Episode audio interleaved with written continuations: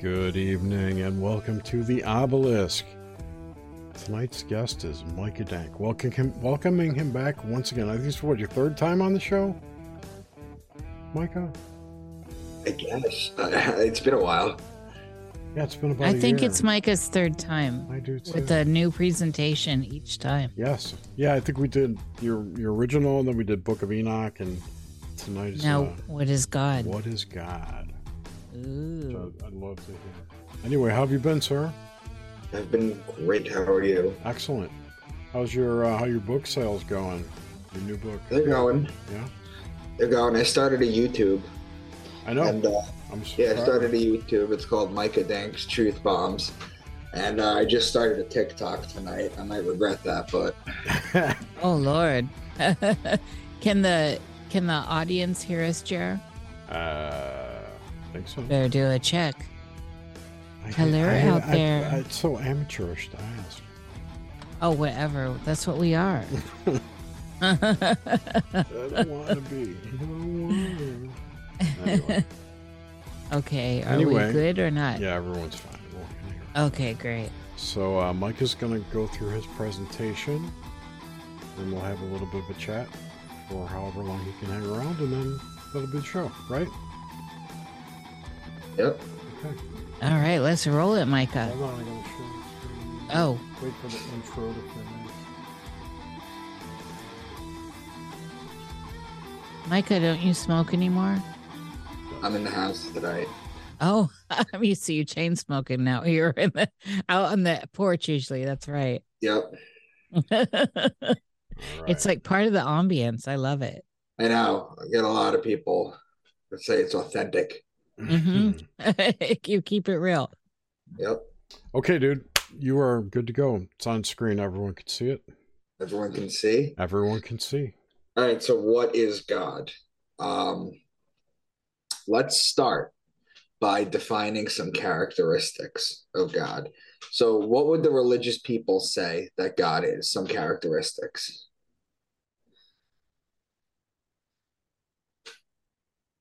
Are you that was a asking question. us? I was muted. I'm sorry. Yeah, yeah. Uh, divine, omnipotent, all-seeing, things like that. the all father, all knowing, self sentient, um, Characteristics. sentient. Right. Old man, Sentient. old man in the sky. I don't know. What are you looking for? Old man Yeah. river, consciousness, the seat of consciousness. Um, what else? Infinite. uh, infinite, immortal, the uh the imminence of light. Okay, that's good for now. All right. So, we established that God is infinite. Okay. So, With so your what I'm going to prompting. start.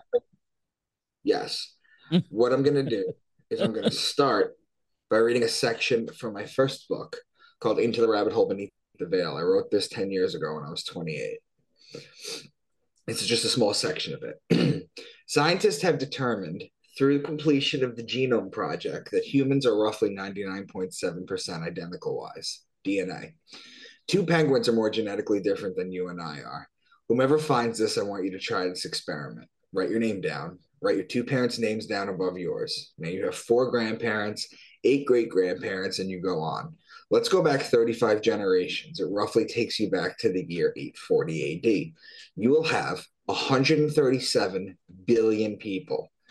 The number of ancestors list reminds me of the story of the servant summoned by the Pharaoh. The Pharaoh was pleased with how the servant was doing and wanted to reward him. Serving you is all I desire, the servant insisted. No, I insist you ask for something, anything you desire, the Pharaoh said back. This went back and forth until the Pharaoh got mad and threatened punishment. After thinking long and hard, the servant, seeing a chessboard in front of him, said, On day one, I want one piece of rice. On the second, I want two. Each day, you will double the previous days until this chessboard is complete. I will place a grain on each square representing each day completed. The first day, the Pharaoh sent his finest servant and a parade with a golden pouch to deliver the grain. The amount grew exponentially, and halfway through the board, there was no more grain in the land. The Pharaoh summoned the servant back in. Your Highness, all I ever wanted to do was serve you, replied the servant. Where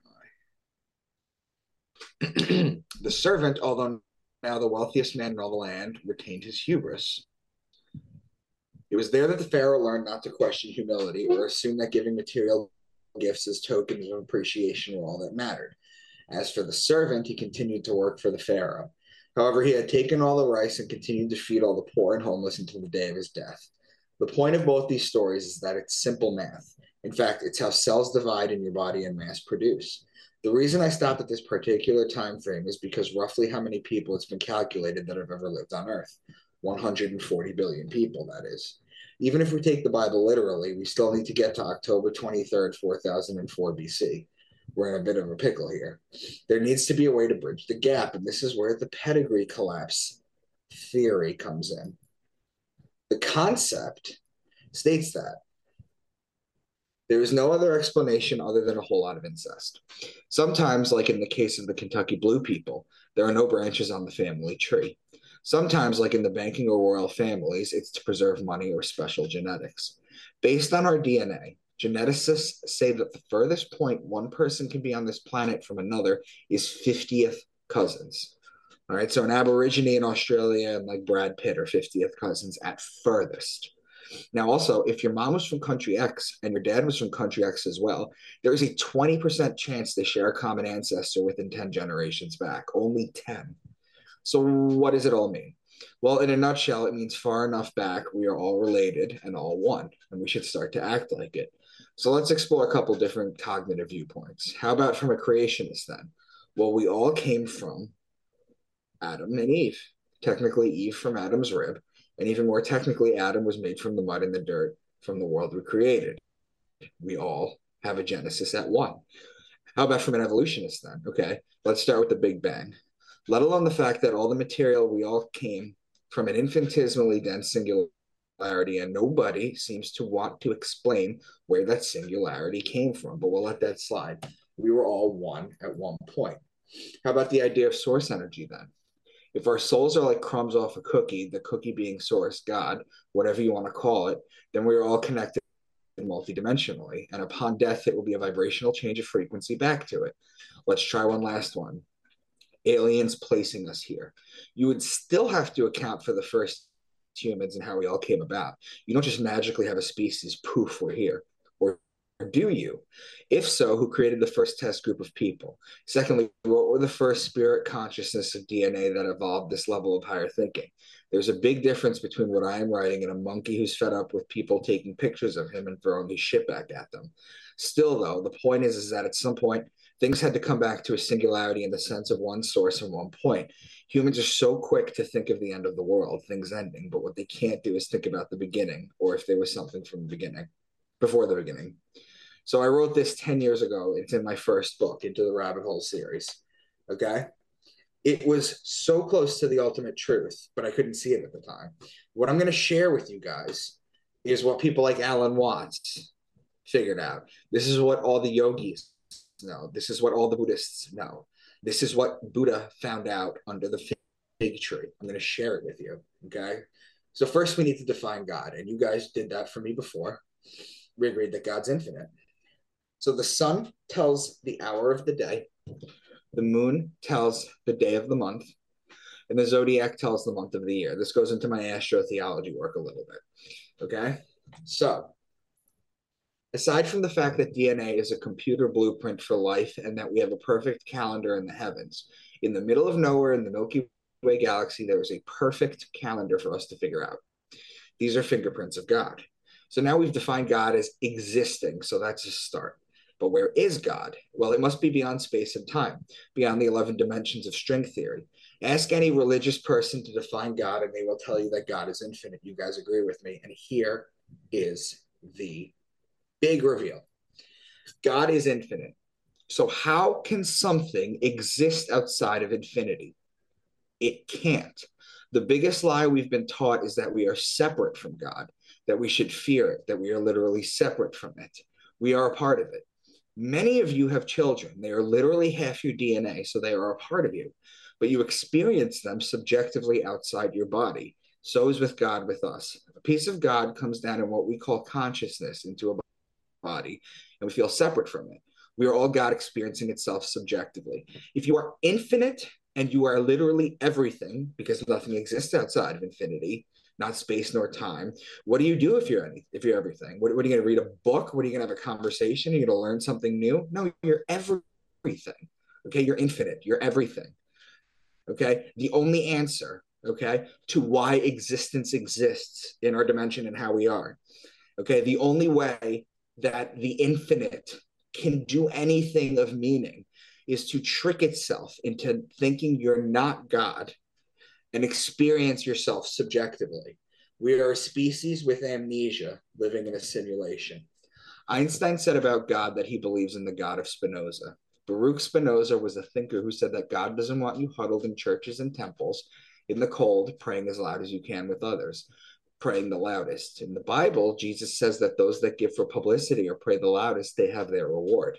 And what that means when he says they have their reward, it means that the people that pray the loudest or, or give publicly for charity, the adulation and the attention they get from that is what feeds them. Okay. It's not done in the right way. If you pray, pray by yourself. Spinoza's God wants you to go to the mountains and the lake and enjoy what I am. Remember, God calls himself I am in the Bible, created for you and worship that way. The biggest lie we have ever been collectively taught is that we need to fear and worship. Also, Descartes had it backwards, where he says, I think, therefore I am. Okay. I am is God. I am is everything. I am. I exist. That's what it is. Okay. So it's not I think, therefore I am. It's I am, therefore I think. Descartes had it backwards. When we are a baby, we are in our mother's womb. The mother, being the supreme being, is aware of the baby. However, the baby is not aware of the mother from its vantage point, as is us with God. We are each a piece of God, unaware of the whole, because we're stuck in the middle of it. You guys know Alan Watts, right? Jesus Love Christ Alan Watts. Jesus Christ knew, well, Alan Watts gets it. Jesus Christ knew he was God. So wake up and find out who eventually you really are. In our culture, of course, they'll say you're crazy and you're blasphemous, and they'll either put you in jail or in the nut house, which is pretty much the same thing. However, if you wake up in India and you tell your friends and relations, my goodness, I just discovered that I'm God, they'll laugh and say, oh, congratulations. At last you found out. This is Nargis Allegria. She's another thinker. Okay. I'm actually going to have her on, I'm going to interview her in a few weeks. She says, to become absolute, you have to accept that you are God, that there is only God. You have to admit that others are gods too. But if your love does not stretch that far and you are blinded by your shadow, don't complain that liberation did not happen yet. Why should freedom reveal itself to someone who refuses to embody love? When you are ready to perceive God in everything, you have opened a gate, a gate that opens the possibility of being eaten raw by the absolute. P.S. Everything you hate is God, and this is where people are going to have issues with because there is only God. Anything you think should not be happening is still God because there is only God. Realize there only being God and it will prevail. First in your experience, then in your collective. They try and tell you this in the Bible, but you're not reading it the right way. Isaiah 45 7. God says, I form the light and create darkness. I make peace and create evil. I, the Lord, do all, all these things. There is no good without the bad. Everything is a duality, everything has its opposite. Okay. Everything has its balance. Everything in existence is a part of God the good, the bad, all of it. Religious people can't admit they are God, only Jesus and God are God. But then you ask them, how can something exist outside the infinite? So, string theory used to be the most cutting edge quantum physics 20 years ago, and it talks of 11 dimensions to make it work.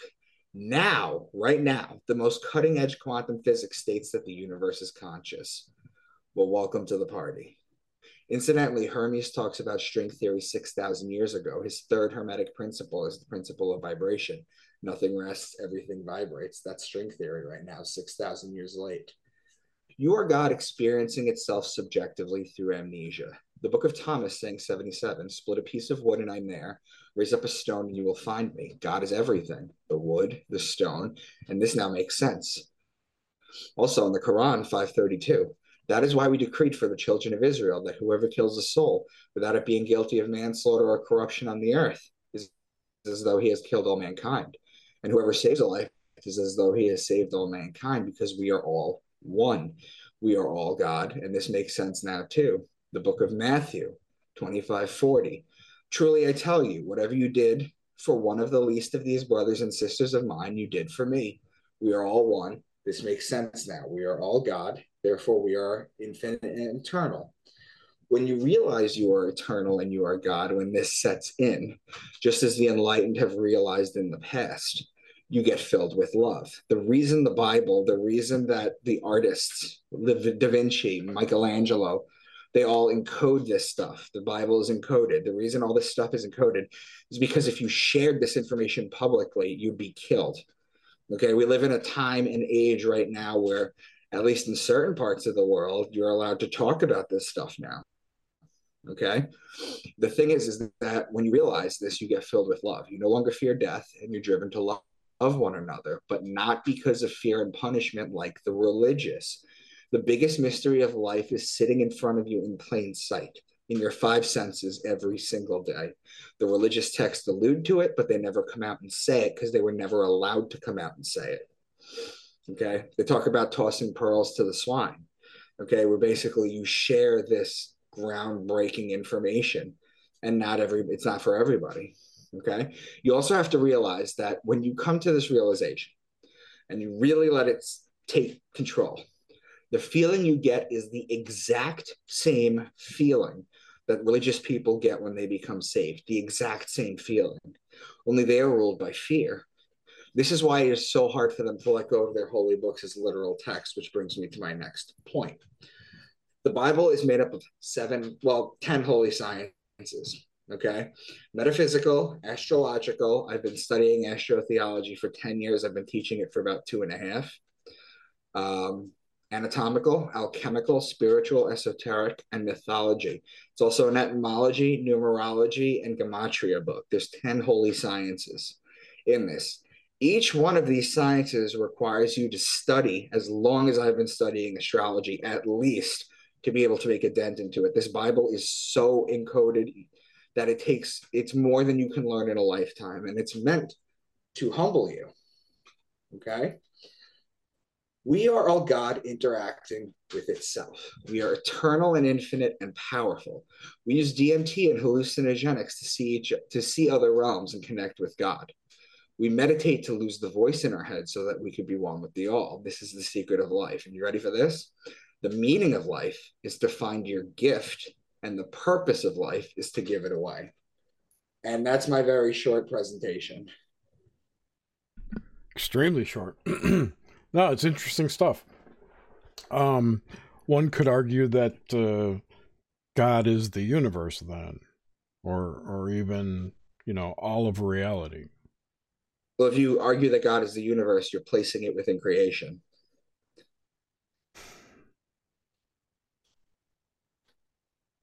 Yeah. Um, so I've heard the same. Okay, I I accept that. Um, I've heard the same sort of uh, theory said about consciousness. A consciousness is is the all, and that we are uh, individuated portions of that to experience itself. So the same could be said of conscious, you know, of, of a um, a global, not global, but universal consciousness, a single consciousness that exists. Well, yeah, there's the, the the total amount of consciousness that exists is one. Yeah. Okay and that we're just individuated. I'm experiencing yeah. everything just like you are. We're just in different vessels. Exactly, exactly. And like your self awareness is no different than my self awareness. The only difference is you have the five senses. Sometimes people are colorblind, some people are deaf, some people yes. are blind. You know, there's filters. Yes. We only have 1% of the uh, audio and visual spectrum. There's a lot going on that we don't see, and it's filtered out. Okay. Children, and cats especially can see these things. Mm-hmm. Uh, most of the time, you talk about children that are like two, three years old that are looking up to the sky and they're like, "Oh, grandma's here." You know, this is before their pineal gland completely gets destroyed mm-hmm. by literally everything that they put into the food, into the medicine, into the toothpaste, into everything. Yes. Uh, and cats were revered in Egypt because they could see the afterlife. So, do you ever you ever heard of Andrew Bartzis? Who? Andrew Bartzis. No. You should check him out. He's a pretty interesting dude. I don't know. Lately, he's kind of weird, but he's uh, allegedly uh, Akashic record reader person. Like he can access anyone's Akashic record. I don't know how I feel about that. Uh, you, Micah, you took the words right out of my he mouth. I'm not sure how I No, feel the about only one, the only one that I would even begin to build a case that that is possible would be Edgar Cayce. Okay. I'm not saying it, it is or what it is. I'm just saying that's how he came to fame by those claims. My my point was going towards this that uh, he has claimed that cats are um, unentangled observers of this reality, which I thought was a real I interesting that. Interesting concept. Yeah, the galactic. I do like that. Yeah, Yeah, I can So- Micah, so this is obviously well, I don't want to say obviously. That that would be rude. But is this based for is this for Abrahamic gods? I mean, what how does the rest of the world that has a different set of mythos fold into this? Right. Well, at the basis of everything, it's all astrotheological. At the basis of everything. Um, I'm not just saying that because it's my work. I'm saying it because I've traced it back to the Epic of Gilgamesh, the Enuma Elish, Yes. the Code of Hammurabi, which is where we get all our laws from, the Book of the Dead, the Quran, all the Gnostic texts, the Apocrypha, the Kolbrin Bible, the Book of Mormon. I could go on. The Book of Enoch. I mean, I can literally go on. They all. What about the code. Vedas? See, I'm not in. I I don't really work with Eastern philosophy, which I think if I do at some point open it up, but I just I still have too much to do with the Western stuff. Well, that's kind of the basis of my question is that there are there's this whole other half of the world that has a different mythos and Right. it's it's quite different and so i was just wondering how that would fold in so uh, I would have just to I would have to get back to you at a certain point when I when I start to go into that. It is on my to do list. It well really i actually can't wait for that to see how you synthesize everything together when you start digging into all of that goodness Right. Okay. that's only that's just my asking so i mean i i really enjoyed this and i enjoy i mean you've definitely through your last two presentations and this brought up a lot of really solid points and i like following your train of thought here and i definitely like where you're going Thank you. I appreciate that. Yeah, I do too. um it i don't tell people you know when you're in the business of i don't want to say disproving but when you're in the business of um presenting new arguments about what the bible is or ones that are not very often heard by many people there's not a lot of astrotheologists out there um people tend to have visceral reactions to it one way or another. Um, and I'm just trying to just share what I found. That's pretty much it. And what I tell people when I teach them this is I'm trying to liberate you from the fear that has been instilled in you. Okay. Because I mean, it does make sense. Anytime someone says anything religious wise or, any, or, or, or to the effect, or people who believe in God, you have to believe God is infinite because if you don't believe God is infinite, then that means God is within creation. And creation cannot beget God. It's the other way around. So it has to be outside the 10, the 11 dimensions. It has to be outside of creation, outside of space, outside of time, outside of everything, which is everything. So you are part of everything. What about that? And I've only just I've only just encountered this in the last few months, so I can't speak intelligently on it. And I was actually kind of shocked by it. I had no idea it existed because I never followed the Talmud Talmud. Um, the the the basis that the they they they came from outside into this sphere, so they were outside of all that is. And I'm still not sure who the they is there, though. By the way, I'm really the really Elo- sketchy. The Elohim, of course.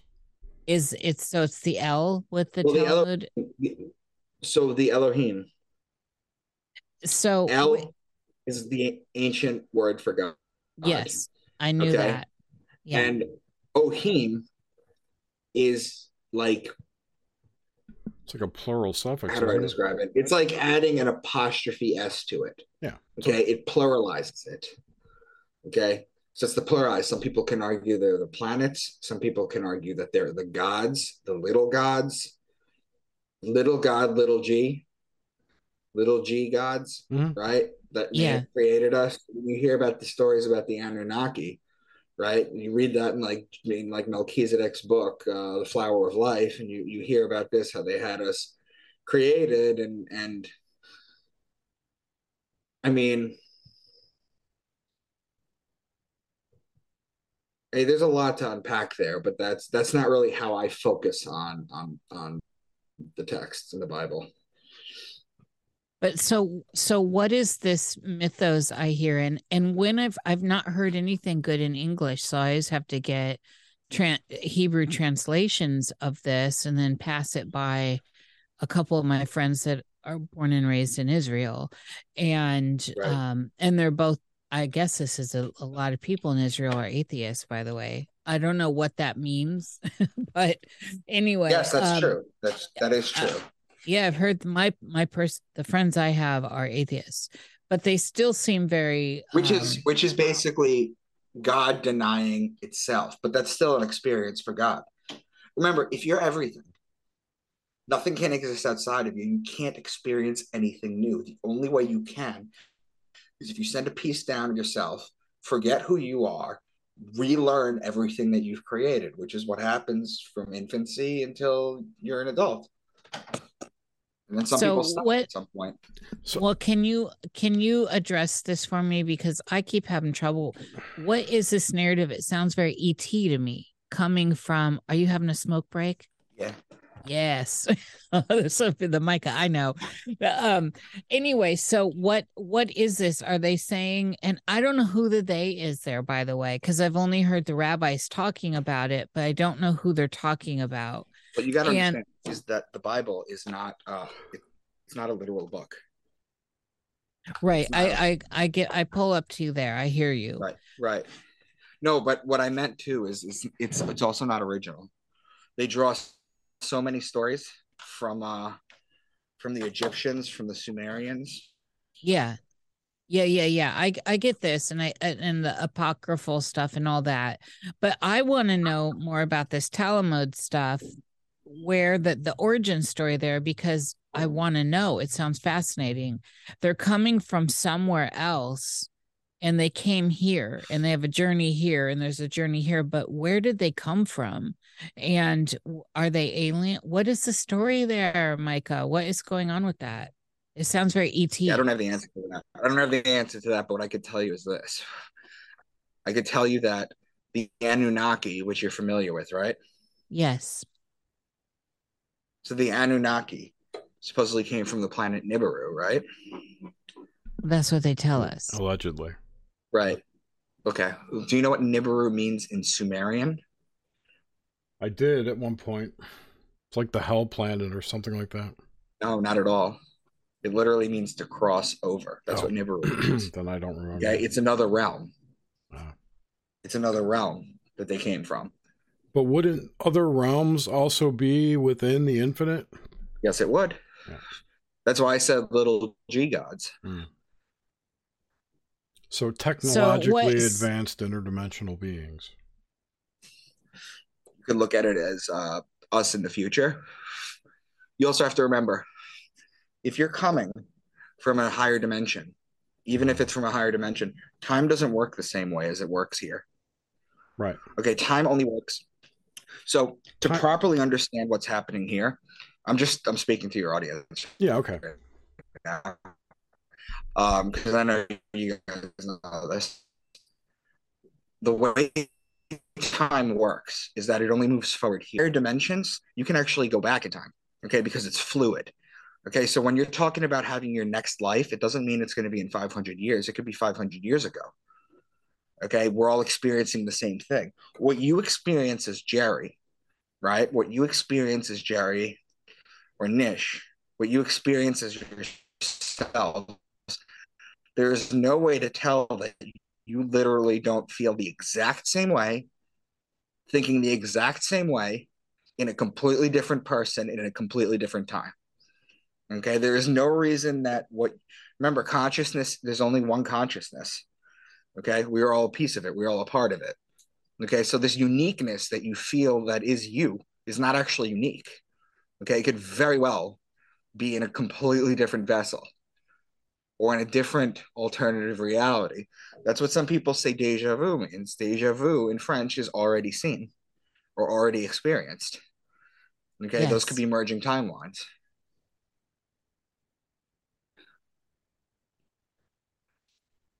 So, so in my, I know you don't know this question, but it's just where I'm at.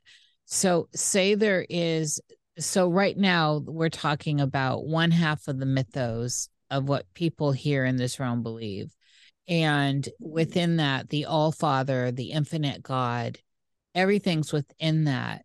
But if there's new data that suggests that this is not true like this is that the all father the infinite that there is more infinite like fractals or mandelbrot's Right. Well, yeah. Neil deGrasse Tyson will sit there and tell you that there is um I can't handle mathematics.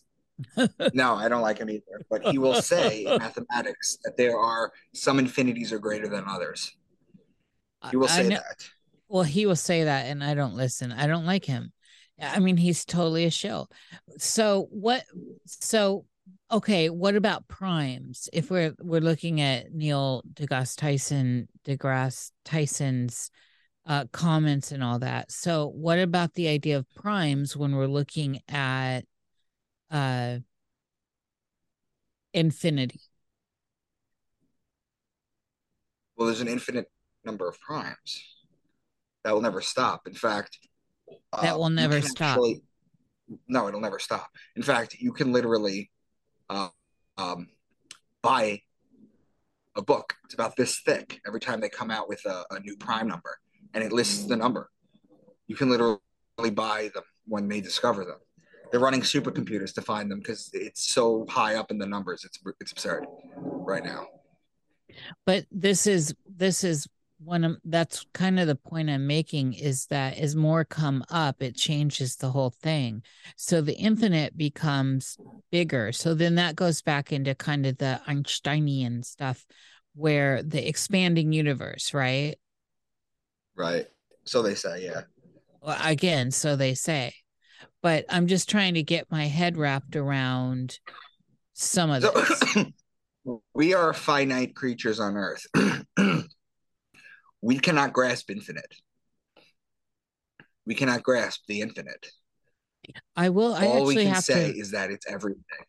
Yeah, no, I understand that, but until I definitely think we actually can't holistically, while we're enshrined in these wonderful starships we call our bodies, perhaps grasp it through our mind tool. However, I do think that there is some sort of point where we can do some sort of uh and I, it may be outside of this it may be in between what what we would call lives or wipes or i, I, don't know in between wipes right. that sounds very toilet uh, um and but I do think that it feels the infinite in context to all this feels somehow limited and i don't know how to explain that.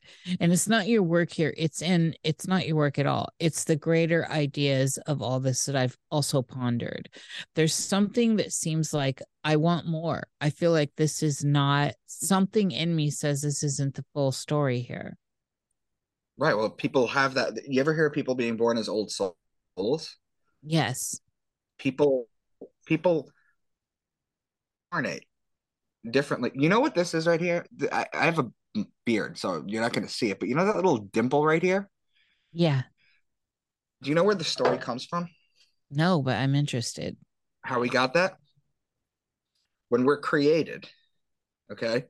When we're created in heaven, or when we're created by our creator, okay? And we come down, okay? We have all our memories of everything. We understand everything because we're a part of God. Okay. And then God presses right here and we forget everything. That's the story that's given. Oh, interesting. Uh, where's that story from? I'd have to look it up. I've heard this. Jerry, do you know it? I don't. I like it though. It's very, uh, it's very, um, yeah. It's it's, it's it, the kind of uh it's the kind of child story that you would you would tell a child. Yeah. Yeah. It's very, that's what I was thinking. Homespun, like folk wisdom that I like. It, it's, it's, uh, engages, it's engaging to me as an adult and definitely as one who likes, uh, artifice as a side project, dolls and things like that. It, um, right. So this is interesting, is very interesting. How long did it take you to put this together? Which one? The, the, the presentation? this last well this, this last bit this last presentation yeah i only came to this realization on august 15th this year oh and holy. i put it together about, i put it together about a week later holy cannoli did so when you get your inspirations jerry what do you got i remembered what i was going to ask i'm going to write Bring it down it so i don't forget Okay, so when you get your inspirations, uh, uh, when when you get an epiphany, when stuff comes upon right. you, how does that happen? Do you, is it because you've done all this research and you're synthesizing, or do you well, get a, downloads? So yeah, I do. I do. Well, there, there's a couple things I tell my YouTube followers. Um, a few things. Um, if you want to connect to a higher vibration, there's things you have to give up. Okay, um, you have to give up alcohol entirely. Okay. Now, I'm not telling anyone not to drink. Okay. I'm telling you is, is that if you want to reach a higher plane of thought or you want to have downloads, you have to give up alcohol. You have to give up masturbation. Okay. Because that keeps your chrism low. Okay. When you don't do that, your chrism rises through your spinal cord. Okay. It goes up through your cerebral spinal fluids and it lands, okay, at the base of your brain in Golgotha, the place of the skulls, where the two hemispheres meet, in your pineal gland, and that's your resurrection. Okay, the Bible tells talks about this. Um, Sounds a lot people, like uh, the Kundalini rising. It is. Yeah. It is the Kundalini. The Kundalini is um, is the staff with the two snakes. Mm-hmm. Remember in the Bible how Moses how they um, Moses is leading everyone in the desert, mm-hmm. and uh, they're like rebelling against him. They're like, "Why did you bring us here? We don't want to be here." This, that, and the other thing. They're fighting him, and snakes come out of the ground and they all bite him. They all, they all bite the Israelites. Yep. And some of them die, and some of them are down there and they're they're in a lot of pain. They're dying, and they say, "Moses, please talk to God, see if you could serve us, see if He could fix us."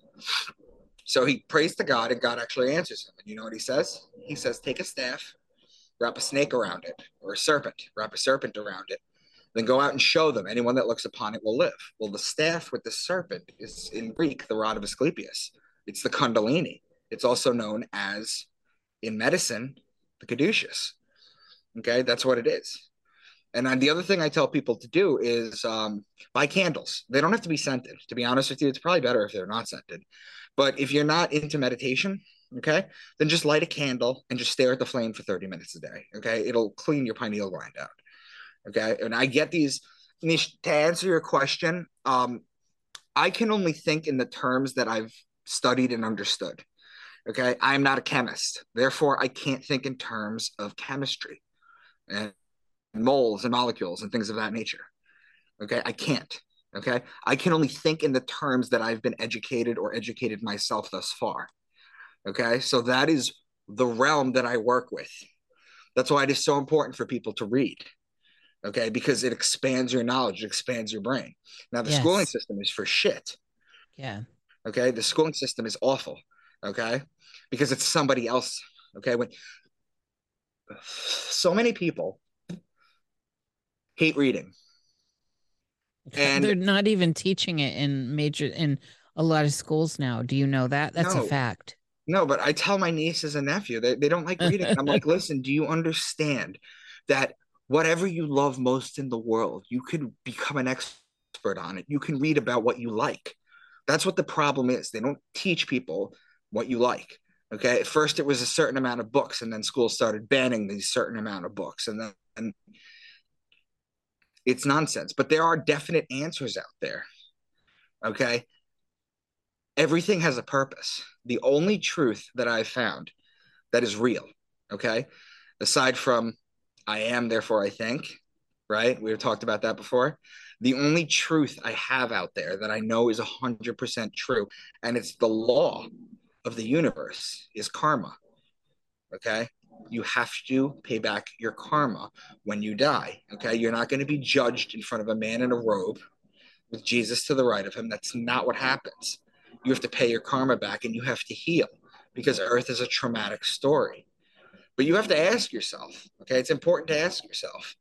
And I talk about this in my work. I say, uh, what do I say? I say, we're the only people. And I've done the math on this too. I've gone out about 50,000, 100,000 years, both directions. We're the only people, okay, in the history of civilization who's seen the change of a century, a millennia, and a zodiac sign. That will never happen again. So, why did we choose to incarnate now?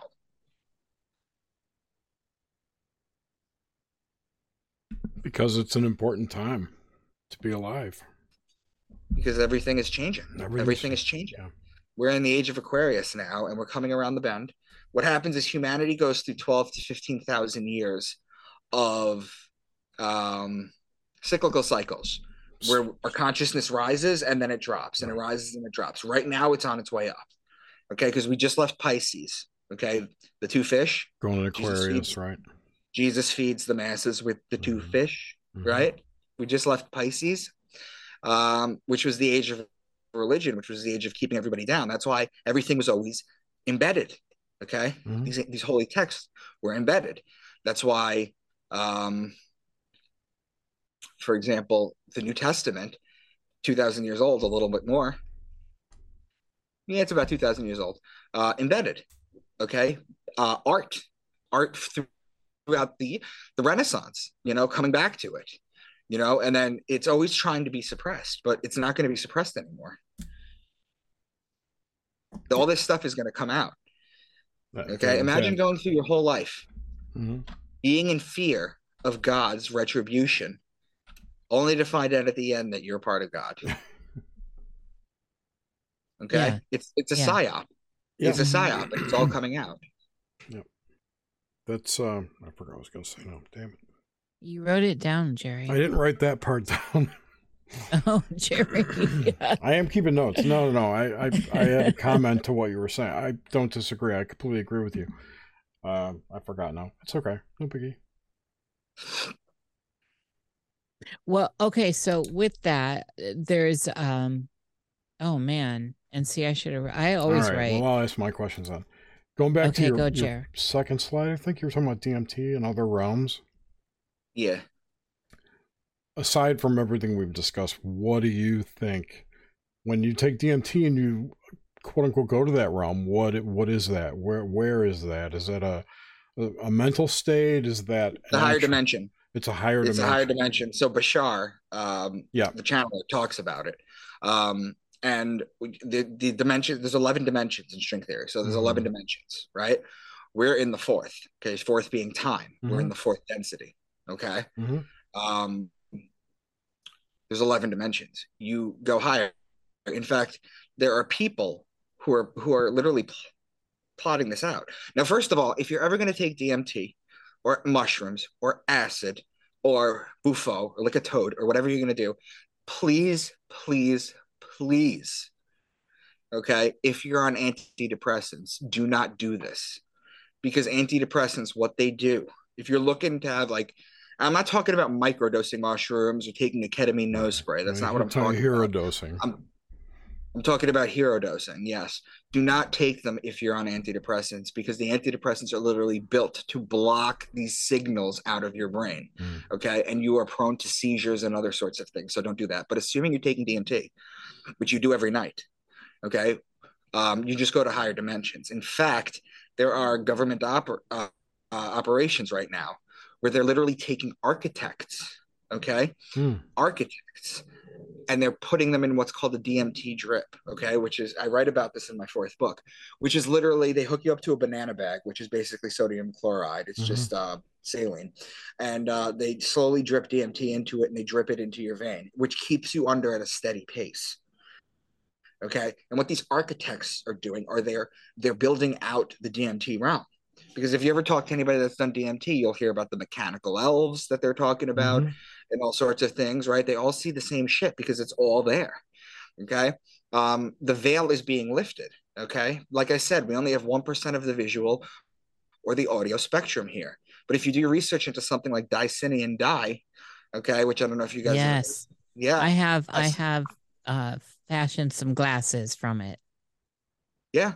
Um, Dicyanin dye, for people who don't know, is um, it's highly illegal. You can't find any information on the web unless you go to like the Brave browser, and even then you have to dig. You Okay, can go to Russian um, stuff. If you get a firewall, go into Russian stuff and translate that down. I'm assuming that like Yandex would have it too, probably. Probably. Um, yeah, but Dicyanin dye is basically what it is: is you smear it on glass. So let me back up a little bit. In Vietnam, they first came out with uh, night vision goggles. Mm. Now, night vision goggles now are green. Right. Okay. Some of them are actually um, uh, light censored and glow in the dark now. Like you can actually see Hmm. like regular. Okay. But we're talking 40 years ago. Okay. They used to be red and they used to be coated with this stuff. Okay. Way and longer than 40 years ago. Well, th- oh my God. Yeah. Sorry. Like, Vietnam is like like 50? 50 some 60 yeah 55 yeah. or something so in Vietnam, these these goggles, okay, were coated with Dicyanin dye and they were red. Okay, night vision used to be red, and what these people reported that had them on was they used to see demons flying around, and that's what Dicyanin dye does. Is it breaks down the illusion. Okay, and what happens is you smear it on glass, right, and you could see entities on the other side. The best way to do it is to take um, two mirrors or two sliding doors and um, face them like this, and then smear it on both, and you could see them just floating through in the middle. Okay, it's just and DMT just lifts the veil. That's all it does. Okay. well, that's been my assumption. It just, uh, you know, the material science will try and claim that it's, you know, manifestation of the brain. Everything's in the brain. Right, And- right, because they don't want you to know how powerful you are. Yeah. They don't want to have. They don't want you to know how absolutely powerful you are. All right, that's that one. And you know how you know someone's powerful? yeah. Okay, because the people that come out and speak about this kind of stuff, hmm okay, the people that they elevate in real life, okay, Gandhi, Yeah. uh, Mother Teresa. Um, I mean, Jesus Christ, go to Wikipedia and look at George Soros. It's like a glowing list. Yeah. You know, these people that they elevate, okay, Mhm. are actually demons. The Queen, Mm. okay, with the missing children in Canada, they're nuts. Okay, they're But non-humans people- i agree with you micah right. But then you have people like Jordan Maxwell, who his entire life, who is a mentor of mine and a good friend, people like Jordan Maxwell who are demonized and they're just left out in the cold. That's how they treat truth tellers, real truth tellers, Yeah. is they break you down. They break you down and they make life very difficult for you. But they elevate the evil people because everything is backwards here. Right.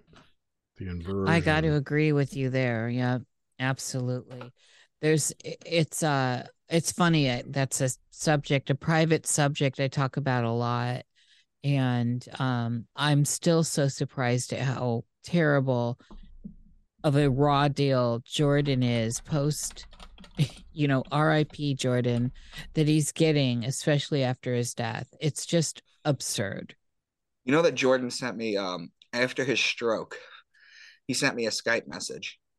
Um, and he said, I just had a stroke. When I feel a little bit better, let's talk again. We we became close towards the end.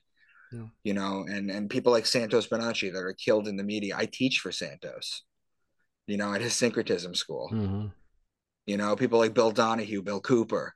Yeah, I can go on. You know, all these truth truth tellers. They don't get their fame. No, they it don't. seems like santos is doing a good job of getting fame I I think we're seeing a lot of that that uh that Not type mainstream. that was Not type, mainstream. the type of that that uh, that type of activity we're also seeing in mainstream stuff uh, in regards to what's been going on for the last three years. Uh, look at all the truth telling um, medical experts who have come forward and have been demonized and Right. and uh, Killed. demoted. uh, none of the people I know have been killed, but I'm just saying, like Right. like McCullough and uh, Malone. Malone, etc. You know what I'm talking about. How the, it's the same kind of thing. I'm just drawing a parallel here. It's it's more. Well, that's because they're desperate. They're desperate. They know that their time in power is coming to an end. yeah, totally, totally. So I wanted to bring up one thing. Weird. You in one of your other slides, you're talking about incest and bloodlines and uh, going back to Adam and Eve and stuff. And um, I had heard someone once talk about the reason that the the main bloodlines keep their family keep their bloodline um, pure is because try to state this properly that the purer your bloodline the more of your past lives you retain when you're reincarnated Well, the only thing I can add to that, Mhm. okay, is that we now know for certain, we've proven that trauma can be passed down through DNA. Okay. yes If someone is raped in a past life or your great grandmother was raped, that's going to notch on her DNA and that's going to get Mhm. passed on. it can't even manifest Okay. physically It- yes, it can. That's why you do things like generational work. yes For people who don't know what generational work is, is you basically you go to a specialist and what they do is they give you readings. Sometimes they're astrologers, sometimes they're something else. What they do is they they find out what happened in your past, Mhm. not your past, but your parents, your grandparents. Find out where the where the chain was broken, okay, and they heal it, okay, so that it no longer affects you, okay. right interesting someone in the audience asked if uh, if you know anything what do you know about rh negative bloodlines So I am Rh negative. okay Um, from from what I have from what I have been able to gather, Mhm. um, not the scientific consensus, but it seems that people with Rh negative blood are much less likely to develop toxoplasmosis, Hmm. which affects like 70% of the people in the world. Okay. And toxoplasmosis, okay, um, for, uh, for a couple of things. Number one, um, it shows up in a brain scan. So if they see toxo in your brain, they're going to automatically assume you have AIDS. That's the first thing that they do. When they find out you don't have AIDS, um, they're going to treat it. Now, toxo isn't fatal. Okay. And it happens from this is why they tell pregnant women not to pick up kitty litter or, or, or cat shit. Right. Okay. Because you can get toxoplasmosis. You get them with tons of cats or whatever. Um, it, they did a study on some rats. Okay. Um, and what they did was they infected them with toxoplasmosis. And what they found were these rats were not um, afraid scared of cat urine anymore. Yeah. Okay, which bo- which bode terribly for them because the cats ended up killing them. But normally a rat would smell it, get scared, and run away. But these weren't. And what they found is that people with toxo in real life tend to be bigger risk takers. They, that's that's the biggest thing. They tend Right. to be bigger risk takers. Um, there's no consensus on what Rh negative is. Um, however, that is the most that I've found out so far. okay interesting And wait, wait. So, Micah, that is related to RH negative. Evolutionary development thing in that case. Mhm. So, people with RH negative have less toxoplasmosis. They have um they they they they they're less likely to catch toxoplasmosis, which is in poor communities especially. It's it could be at like 50 to 70 percent. oh, the problem is, interesting. actually, that people with healthy immune this. People with healthy immune systems, right? People with healthy immune systems, they're constantly fighting the toxo. Okay, they're constantly fighting it. People with compromised immune systems, like HIV, um, they can't really fight it. That's why it shows so prevalent in brain Mhm. scans. Hmm. Okay, um, toxoplasmosis, when you find it in a brain scan, is one of the single most. It's one of the biggest indicators that you have full blown AIDS, not even HIV. Um, you oh you but it got seems to AIDS, have been- that Family Guy episode. you have AIDS. Da, da, da, da. Sorry. You did it. You said Yeah. full blown AIDS, and that just triggers me right there. It's like, oh, yeah. Yep. That's all. I'm sorry, but yeah, it look it looks like AIDS. That that's the marker. One of the markers. Yeah, one of the main markers, yeah. Cool. I, eh, that's interesting. And there's, I still don't have a full line on, there's so much like cross information and information that gets thrown into the woo and then into science about the whole RH negative thing. I'm still, I'm RH negative too, typo negative, but I, um, I still don't have a real full grasp of it. I have ideas. Everybody knows I've Right. got ideas. But I'm wondering, they're talking about recently how they can change your blood type through your stomach. Have you seen any of that research, Micah? So I know that they're making synthetic blood now. They're 3D printing blood. Yeah, they got true blood now. Yes. They're 3D printing blood right now, and they've given it to two people, as far as I know so far. Right. Um, we're not even going to be human anymore between between Neuralink, between this, between everything. That's the problem with the age of Aquarius. It's the sign of the man, right? We talked about Pisces being the sign of the fish, the two fish. Jesus feeds the masses with two fish. Aries, the Jewish people wrote the Old Testament during Aries. The Jews were the main people in Aries. That's why they it was a ram. That's why they blow the ram's horn during the holiday. The Egyptians were the main people during Taurus, the bull. Okay, Yes. you'd see countless.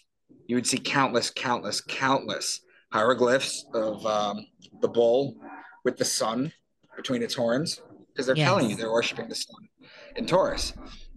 They tell you this too. Uh, Moses goes to the top to get the Ten Commandments. When he comes down, he sees them worshiping a golden calf. Okay, that's just the gold is the sun and the calf is Taurus. They were worshiping the wrong time period. Okay, That it's all about the time burning. period.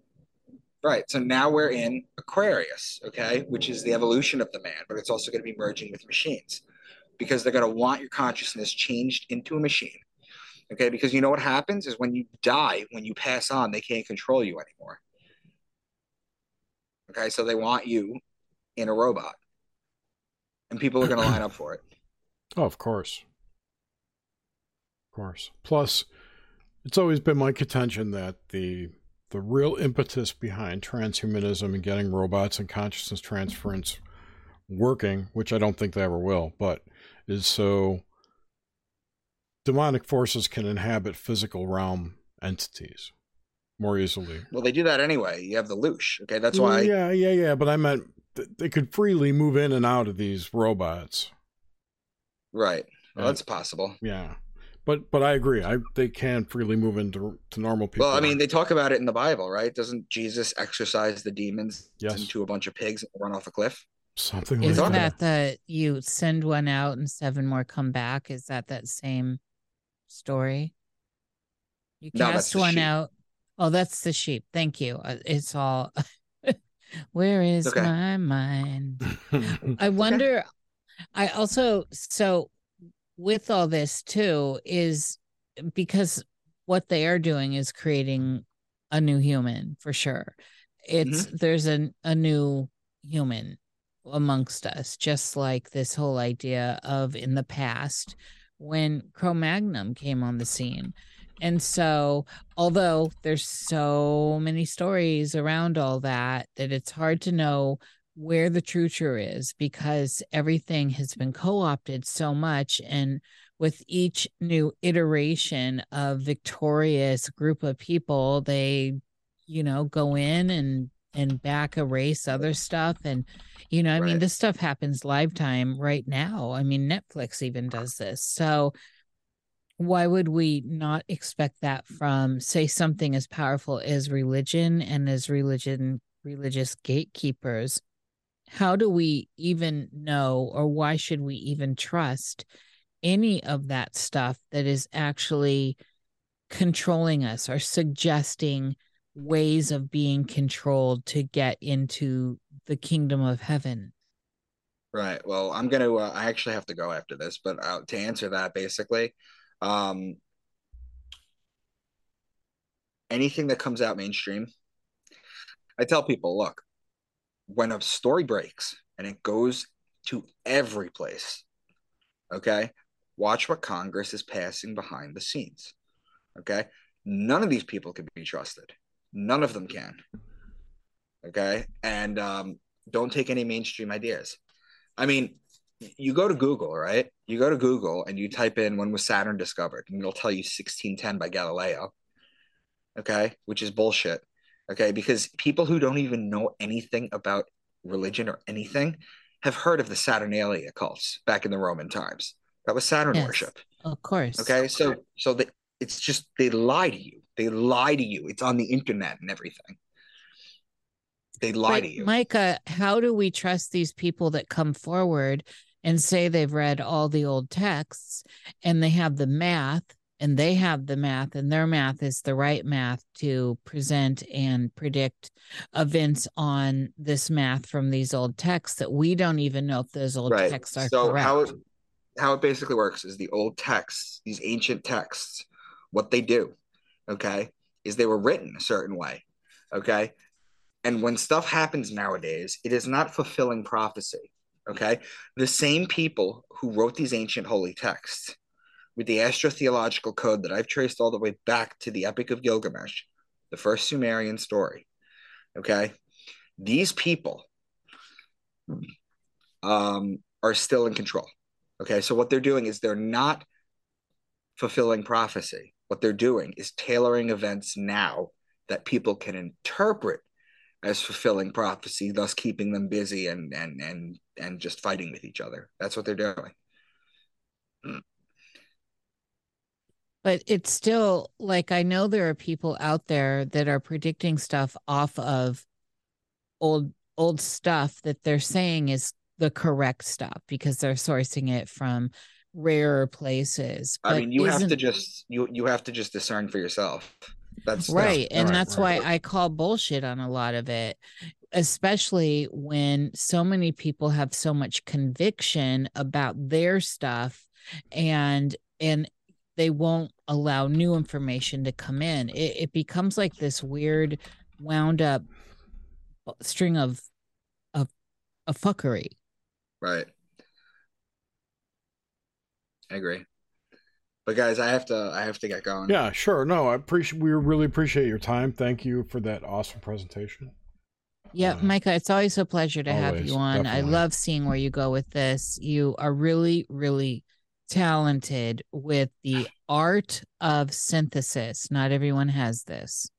Thank you. I really appreciate that. Yeah. I'll talk to you guys soon. All right, dude. Take Goodbye. care. Bye bye. Okay. So that was good. Yeah, Micah always comes in with something, and we got to see him smoke a bit. I mean, it's not it's not a Micah Dank experience unless I'm seeing him smoking on the porch. I got. I you know I had so many other questions though, like with the abstinence of sex and um, alcohol, but why not cigarettes too in there? Yeah, I don't know. You know, like I'm just going. I just have questions, and I'm asking questions. I know, and, and you like to bust his balls. Well, no, I appreciate him, and I meant that I'm, about I'm, synthesizing. I'm teasing. But it is, Jerry, it's true. So many people don't have that down. You can learn all the facts about anything, and if they're facts, but it, it doesn't mean the regurgitation of information is one thing, right. and that's good. But you have to be able to synthesize the information to take it further. And proper educations back in the day, they taught that. So like now we're you know where there there are kids graduating that can't read and write and they're omitting math for certain groups of people. What are we looking at? These are these are stats. This is stuff that's happening in real time around us right now. Mm-hmm. what are we looking at? This looks pretty grim to me jer. Yeah but i love mayhem. Well of course i do too but it doesn't bode well for people. I mean we're getting into a space where yeah you don't have to read or write and and the the logic there is because everyone has access to all these devices right yeah. the devices can yeah. do all of this for you therefore you don't need them. And I remember putting this forward when I had to take different kinds of mm, you know arithmetic classes Mhm. and i'm like well i've got my ti instrument why do i need to do this in my head and you know why do i have to show my work the ti is showing my work and you know so i was that little punk too i mean i understand why you want to possibly get away with something Yeah, but, but it's I do important. recognize that Yeah. something is fundamental, Jared. That math and reading and writing, these things are actually eh, very important. Agre- agreed. It's they're all foundational cornerstones of critical thinking, and Mhm. they they the proverbial they can't stop people from critical thinking, but they can condition people to not be able to. And I think that's the whole goal of public education. Right. Well, and and they're being very successful. So my Oh, point here is it doesn't take a psychic to look too far into the future. Let's say 20 years when, you know, the new ones being born right now are 20 and they've come into this and technically they don't have to know how to read or write like old school. They can't read And- a clock. They can't read cursive. They don't know. Right. They don't know shit basically, And do except their pronouns. math. I'm- and right, right. You know, and, I'm not and kidding Your either. I pronouns mean- and, and well, and your psychological tags because Right. everyone's PTSD and everyone's got this and everyone's got that. I love this new term, neurodivergent. Uh huh. That's Like, what the fuck does that even mean? It's you're a weirdo. I'm a weirdo. No, you're neurodivergent. No, I'm just weird. Leave me the fuck alone. I don't. I Well, don't know. and I that's- that. Jerry, but isn't that the thing? So, you know, I can pull up to, I understand those two words and I understand what they mean Mm-hmm. together, but I understand the agenda behind it, trying to polish the turd. And that is what's so gross.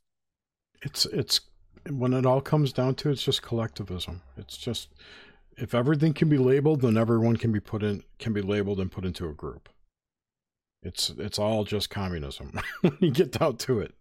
Right. But neurodivergence exists and it always has, and it's going to always exist. So, I I you still know, they're out know there. I'm gonna look it up. and so so anyway that these kinds of things when you get to it you'll kindly read it to everyone that may The be differing in mental or neurological function from what is considered typical or normal. That's what I thought of. it. it's like old school abnormal psychology it, it just means that you're like uh welcome to you're the freak side of of the, the, room Yeah, I hate that Yeah.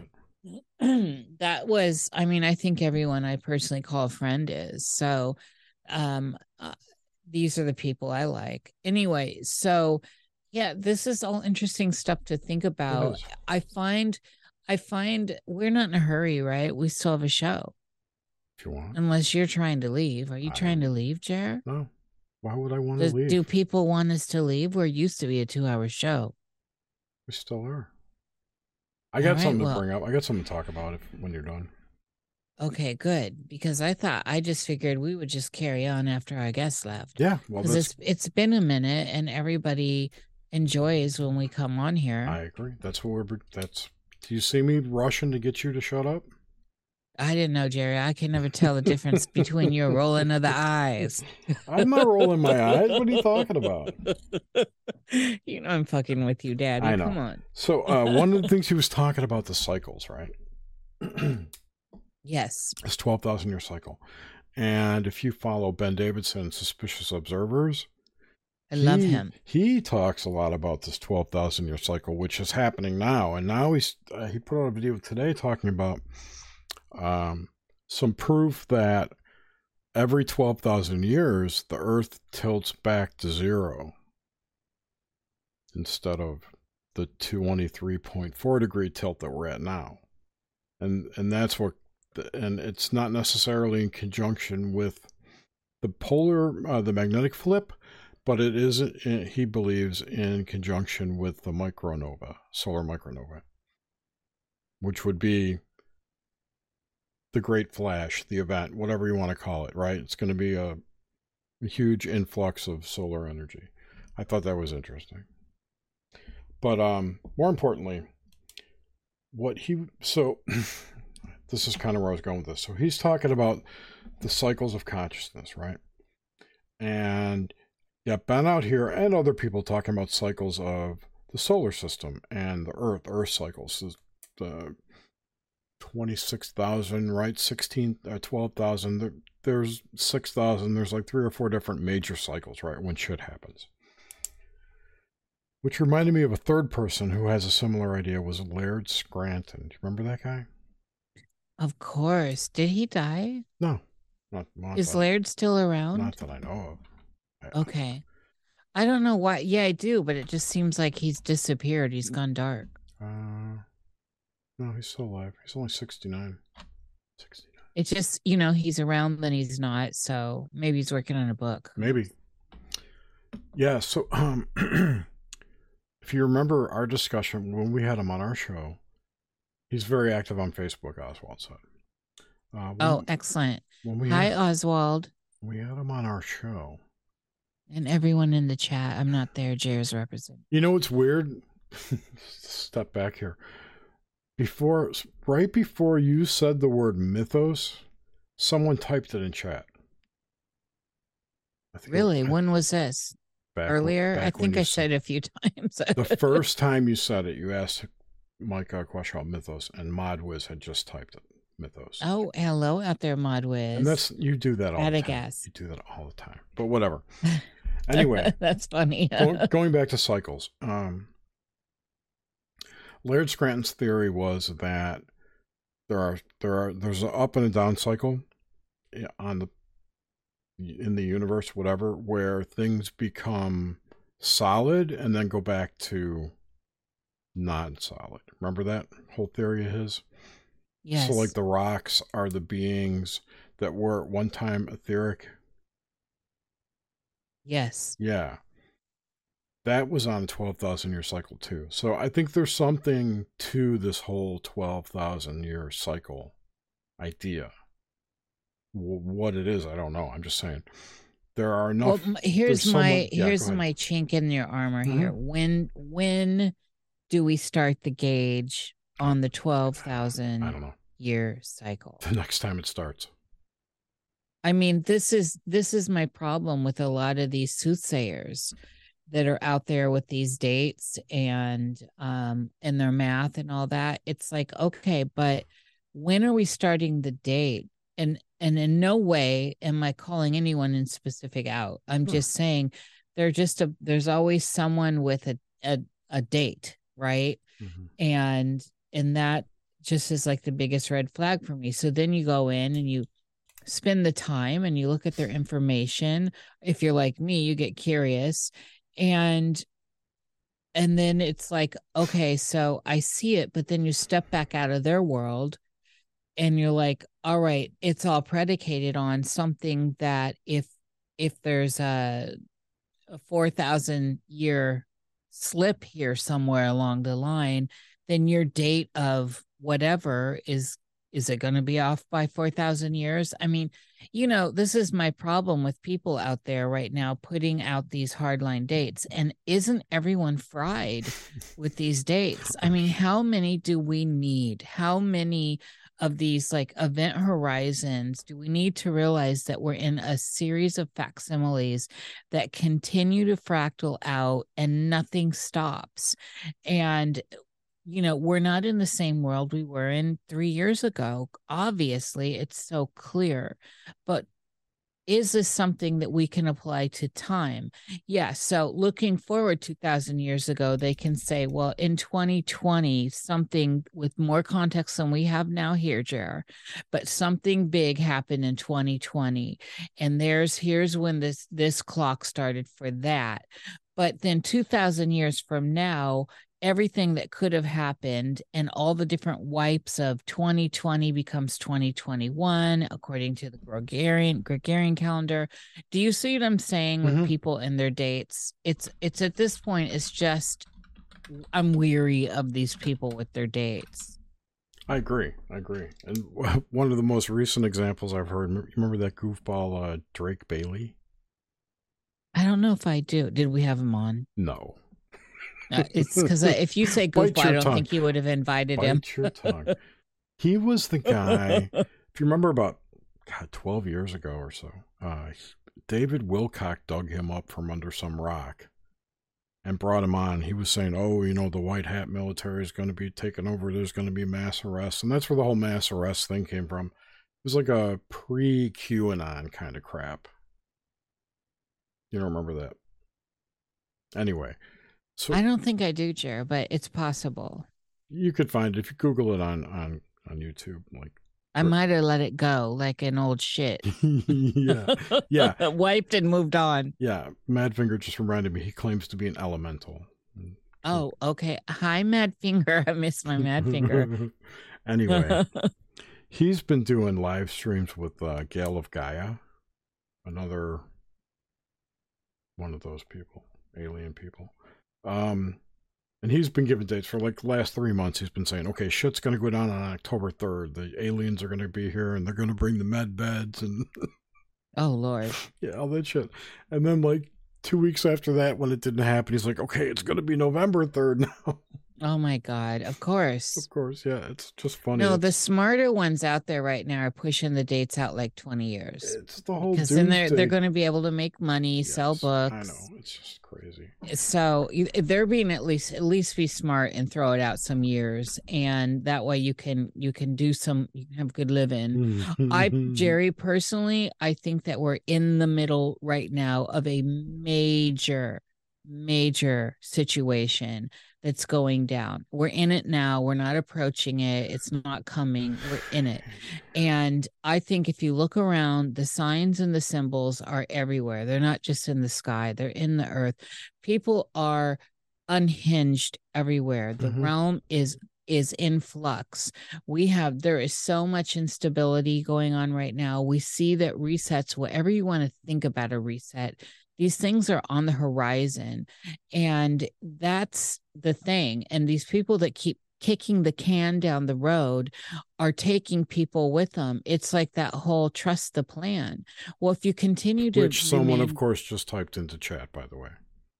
Oh, are you serious? Yeah. That's hilarious.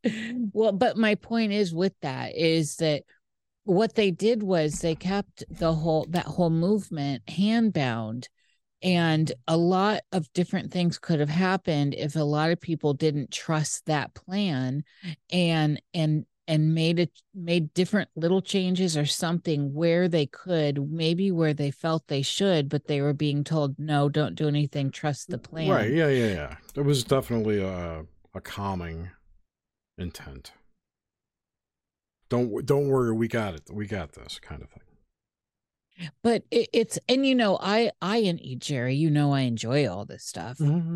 I absolutely enjoy I it. i i love it. I do too. i'm not i'm not complaining about it but i'm just tired about these people that are really convicted with it. So the q thing is a good example Be, eh, although we don't know who q is but it was an entertaining example. It's still ongoing obviously.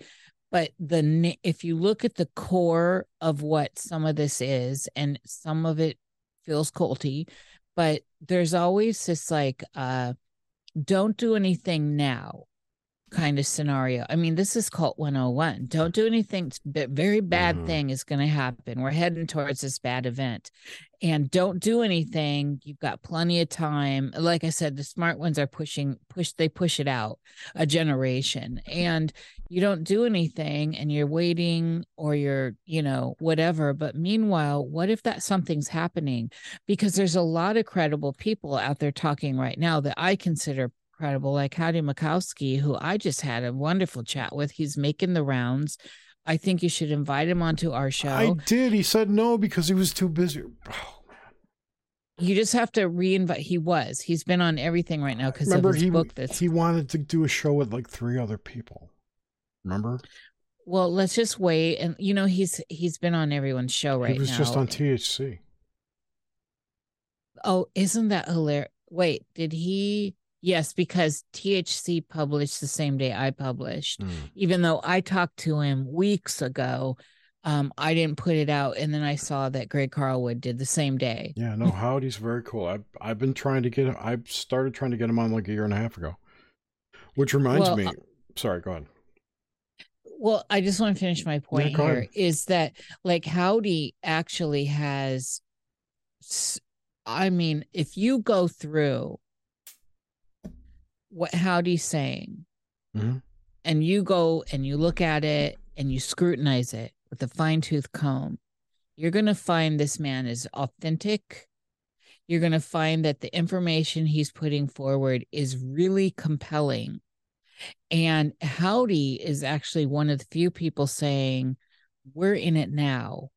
And that there's a short gateway, and he's not doing this like a new ager at all. There's a short window of opportunity, and he's leading people to um, ponder this that it's not looking up at the Sistine Chapel at, at, at that at that piece of art. It's looking at this scrubbed down Trump loy of of of fabric and scrying into that it- this is just a a weird example that that may be part of how you vibrate out. And what he's talking about is so credible as opposed to these other people that are very very flashbang to me and very um very clickable bait. And and this is the thing so for every howdy there's like i don't know four or five dozen of these other guys and it does seem to be a lot of guys jer pushing dates that It's are far enough out far enough out that they can make a living and do well and create something. And then when this window that we're in because something is clearly happening right now it's not happening later now is the moment it's happening now then when this window shuts and the opportunity's gone. Well who were they working for? Who are they working for? You know trust the plan. I'm not trusting the plan and i think that that's all part of the shill psyop situation that's going on in the field. And nothing has made it more apparent to me jerry than looking at pop culture right now which is why i'm glad i've been doing that Yeah. because they're making stuff so cheesy. Yeah. look at doja cat's birthday that was a total psyop I don't even know photo what that is. shoot of Doja Cat's a singer, and they made this whole spectacle with a stupid cake with a compass and square and an all seeing eye. And she turned 27, all right on a black cake with white frosting and white candles. Come on. Nice. It is as stupid as can be. But these, and they're they're they're realizing that there's a market for people that will eat this up Oh yeah. and this and the, we know this Mhm. but the thing is good people i know are getting caught into bad people's narratives and that are keeping them down now if you're listening because it's entertaining and it's good crack as the crimmies say uh, that's one thing but if you're buying into these narratives and it's starting to feel cultish that's another thing and it Mhm. feels starts to feel very creepy and weird Kind of like, and the main like mainstream's very right well all of it exactly and mainstream's really now catering to this Mhm. I would argue they always have. It's just not. They- but it hasn't lewd. been. It was subtle before, and now it's overt.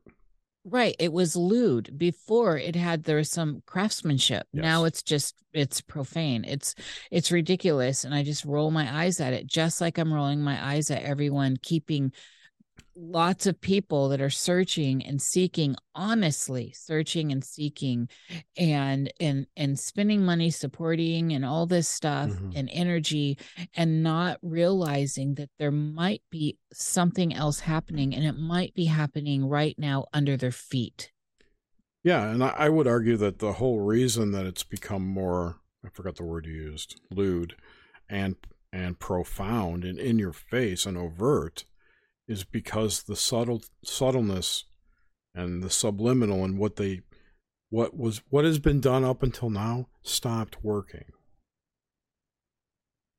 on the masses. So it has to be this loud now which is just another sign that what you're saying is correct that we are as a species evolving consciously to some point that they've been trying to keep us from reaching i think that's kind of where you're going with that right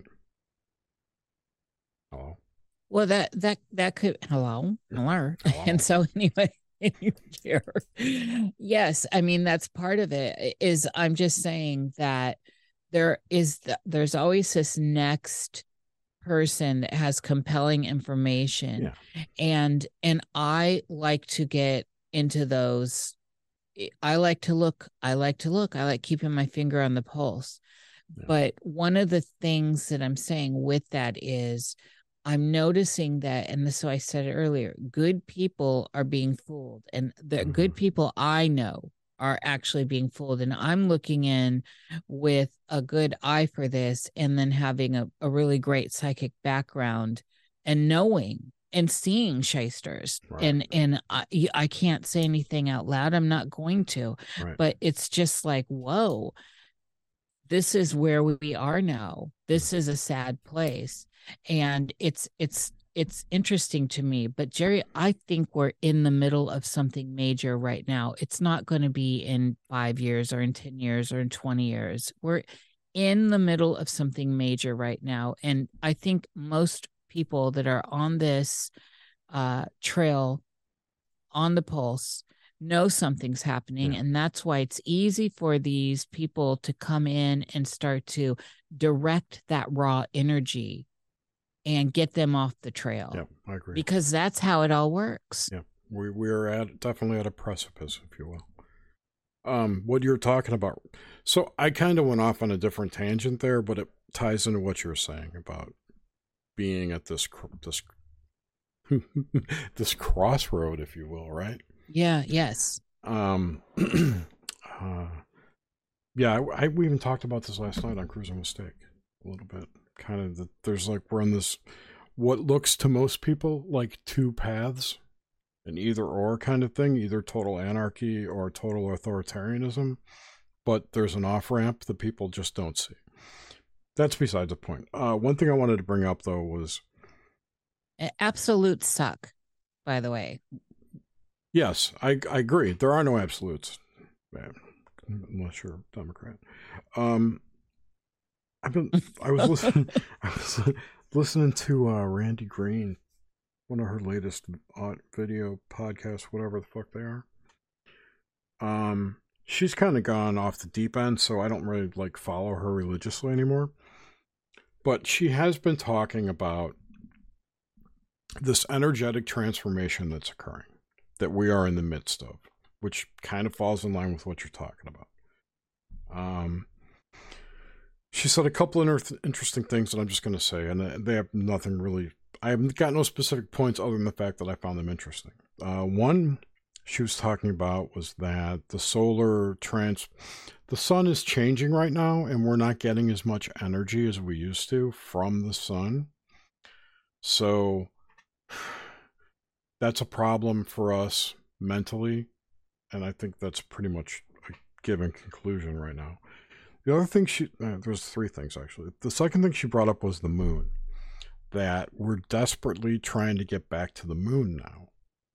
And she claims that the reason that the reason that that our we're endeavoring to get back to the moon is to uh, rebuild the energy bridge we had to it from when we went there originally, which I don't even know if that's true, but it represents this type of energy that the controllers want to reattach to in this realm, which I thought was an interesting idea Mhm. that the she says the minute someone steps foot on the moon, then the energetic bridge is built, and we're tied to that, what she calls it, uh, first density energy.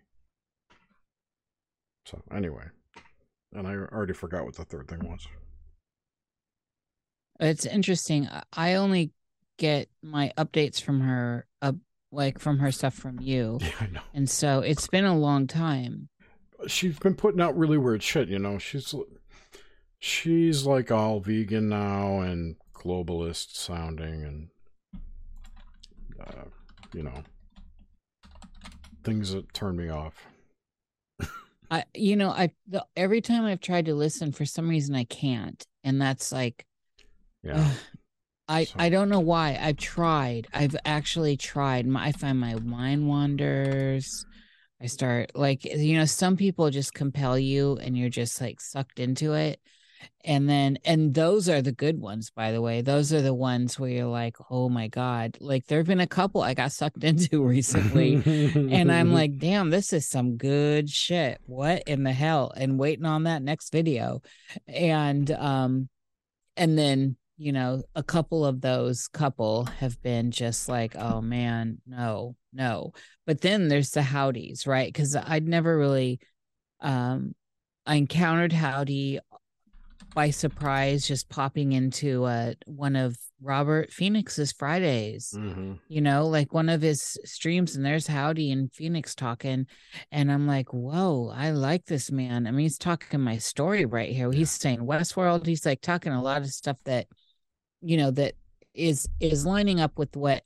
Howdy's I'm awesome. seeing. Howdy's awesome. He's he's he's lining up with what I see and how I've been seeing it. And I just thought, wow, we're re- we're drinking from the same well, right? Mhm. and and it, it he makes sense to me so then just the stuff i i went back and listened to and i'm like wow he's been doing this a long time and so I, you know i i had to get him on but it was just an absolute accident and then um you know i'm fortunate to have some people around me that really deep dive stuff like Mhm. scrutinize stuff and then fill me in like i'm i get to go to time markers and videos and stuff. So i have i have i feel blessed to have that in my life. And so uh, this is the thing uh, with howdy is i think that he's been on this so long.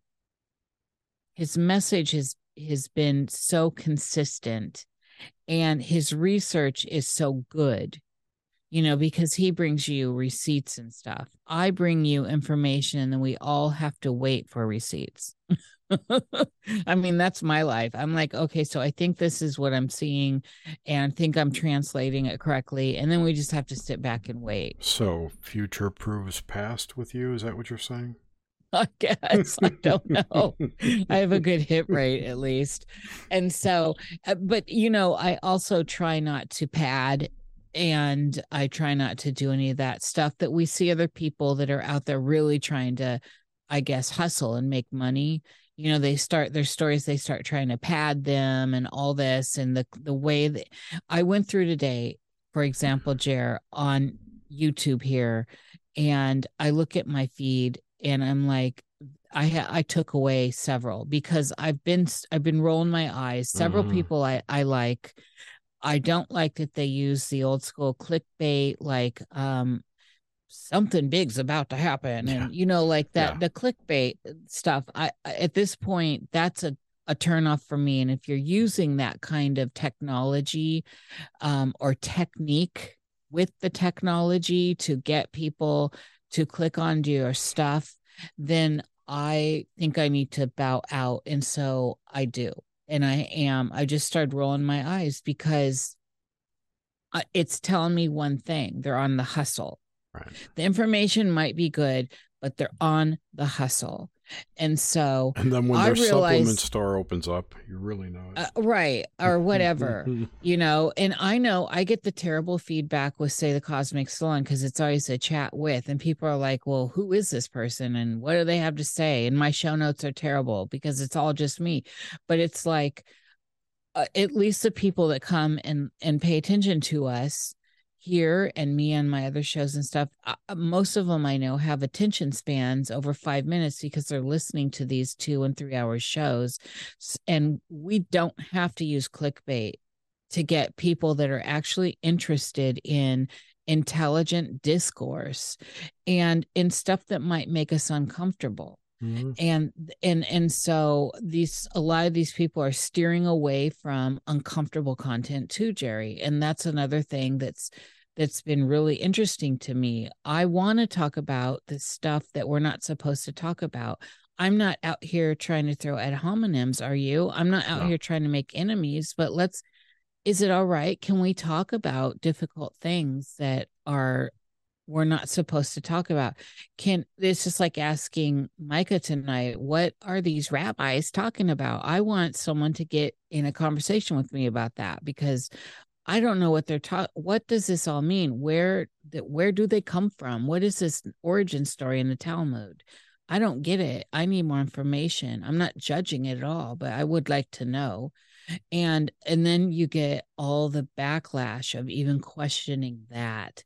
So that tells me like okay, that's something interesting to talk about. And look, no one else is except for the rabbis. so Right.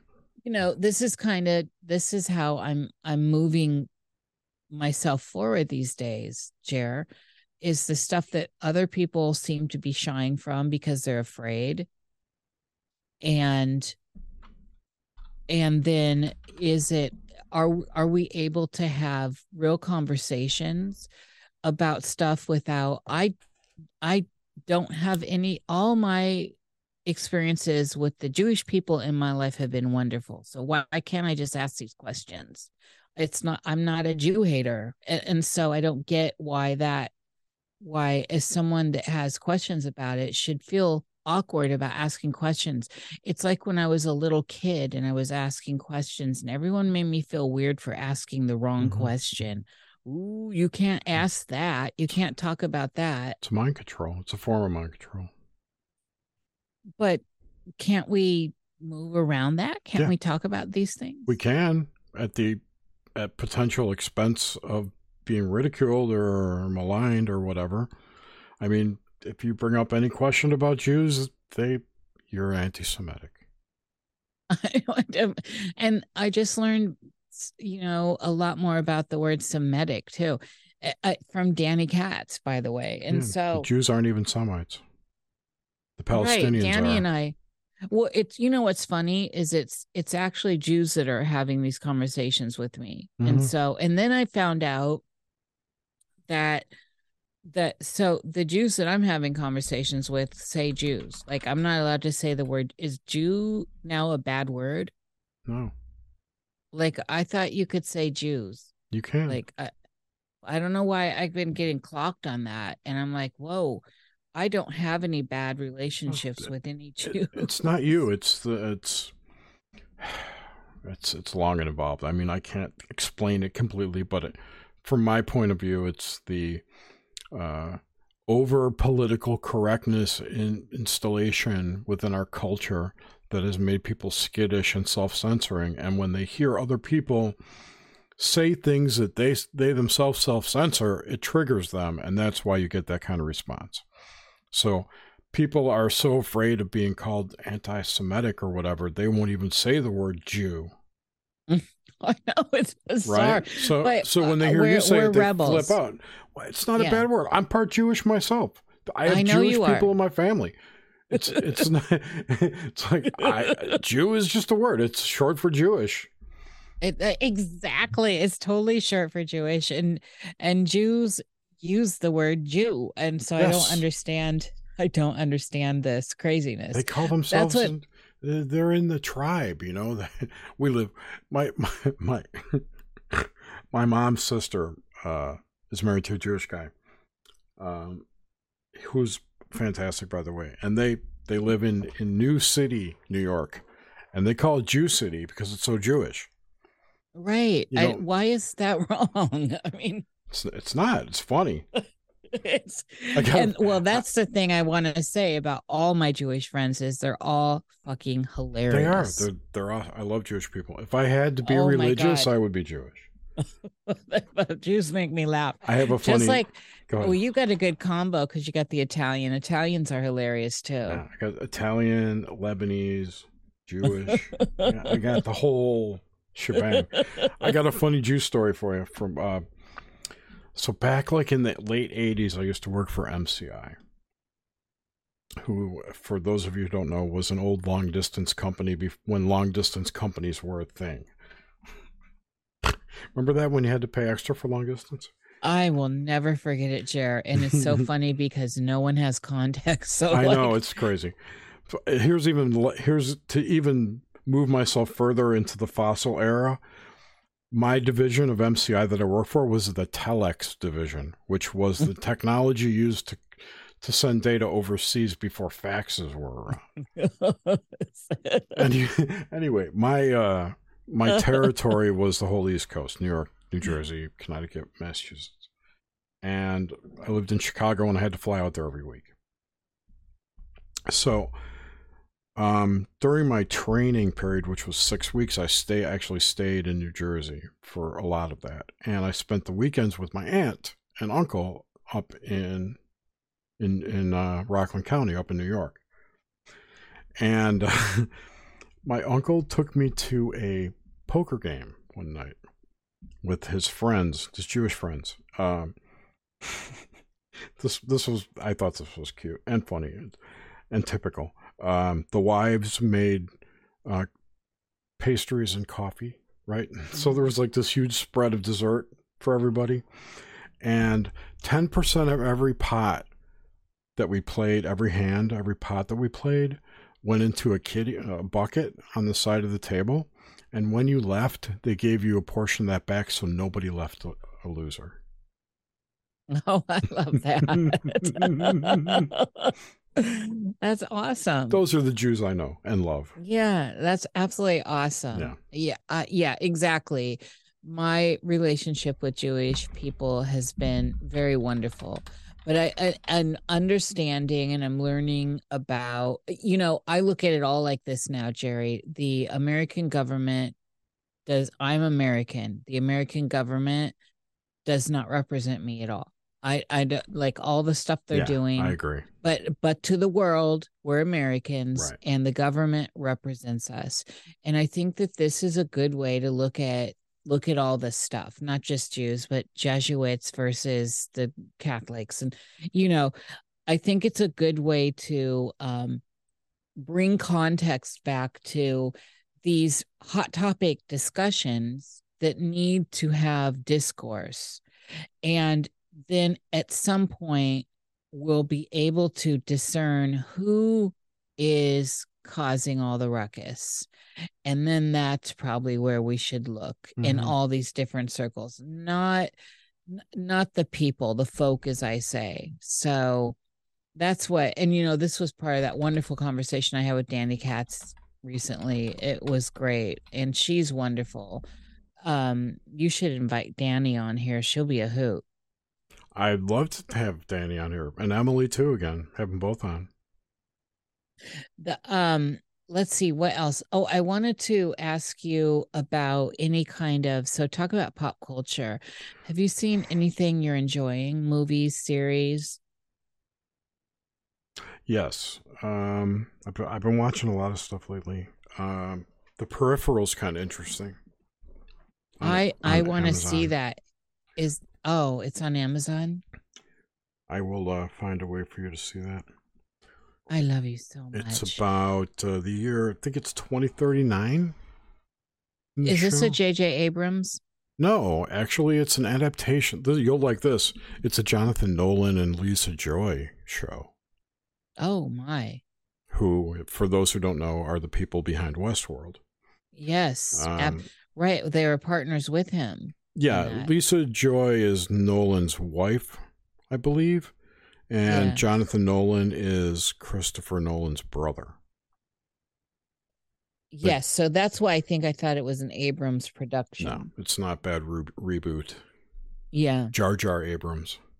Yeah, it's it's it's an adaptation of a William Gibson book called The Peripheral, and it takes place in twenty. I think it's twenty thirty oh nine, when people have have implants to a degree, and there's this new device that shows up which allows them to enter a construct, a virtual reality, if you will, uh, with full sensory perception. Ooh, I'm excited. I, I love that yeah. you I love that you just said that though because I think that uh that show's been getting thrown at me by a few people and I keep forgetting. And so for you to say that and you're pretty picky. Yeah. Yeah. You are you're kind of a dick about it. I'm not a dick. I just there's some stuff that's just not worth watching. What about any movies lately? Movies. Um. Well, that one that I gave, I recommended to you, Mhm. um, Three Thousand Years of Oh. Longing. Yes, I enjoyed that. I thought that was really good. for the djinn. with It's, the it, I mean, it's very Hollywood, and it's you know, it's Hollywood, and it's kind of feel good. Tilda Swinton. yeah, it's not. There's no esoteric message there. No, but it was just It fun was- it was good. entertainment. Yes, exactly. Yeah. And I will tell you, when I watched that, I just needed to get out of my mind. And it was the perfect perfect, entertainment yeah. for that. Yeah. Yeah. Because it's still, you still have a djinn. You know, you're still in an enchanted story. Yep. And so it was just great. And of course, Tilda, you know, I just Yep, love her. she's She's, a good actress. Other than that, um, I haven't watched many movies lately. Um, I did watch uh, whatever new Marvel movie just came out. That Thor movie. It was horrible. Oof.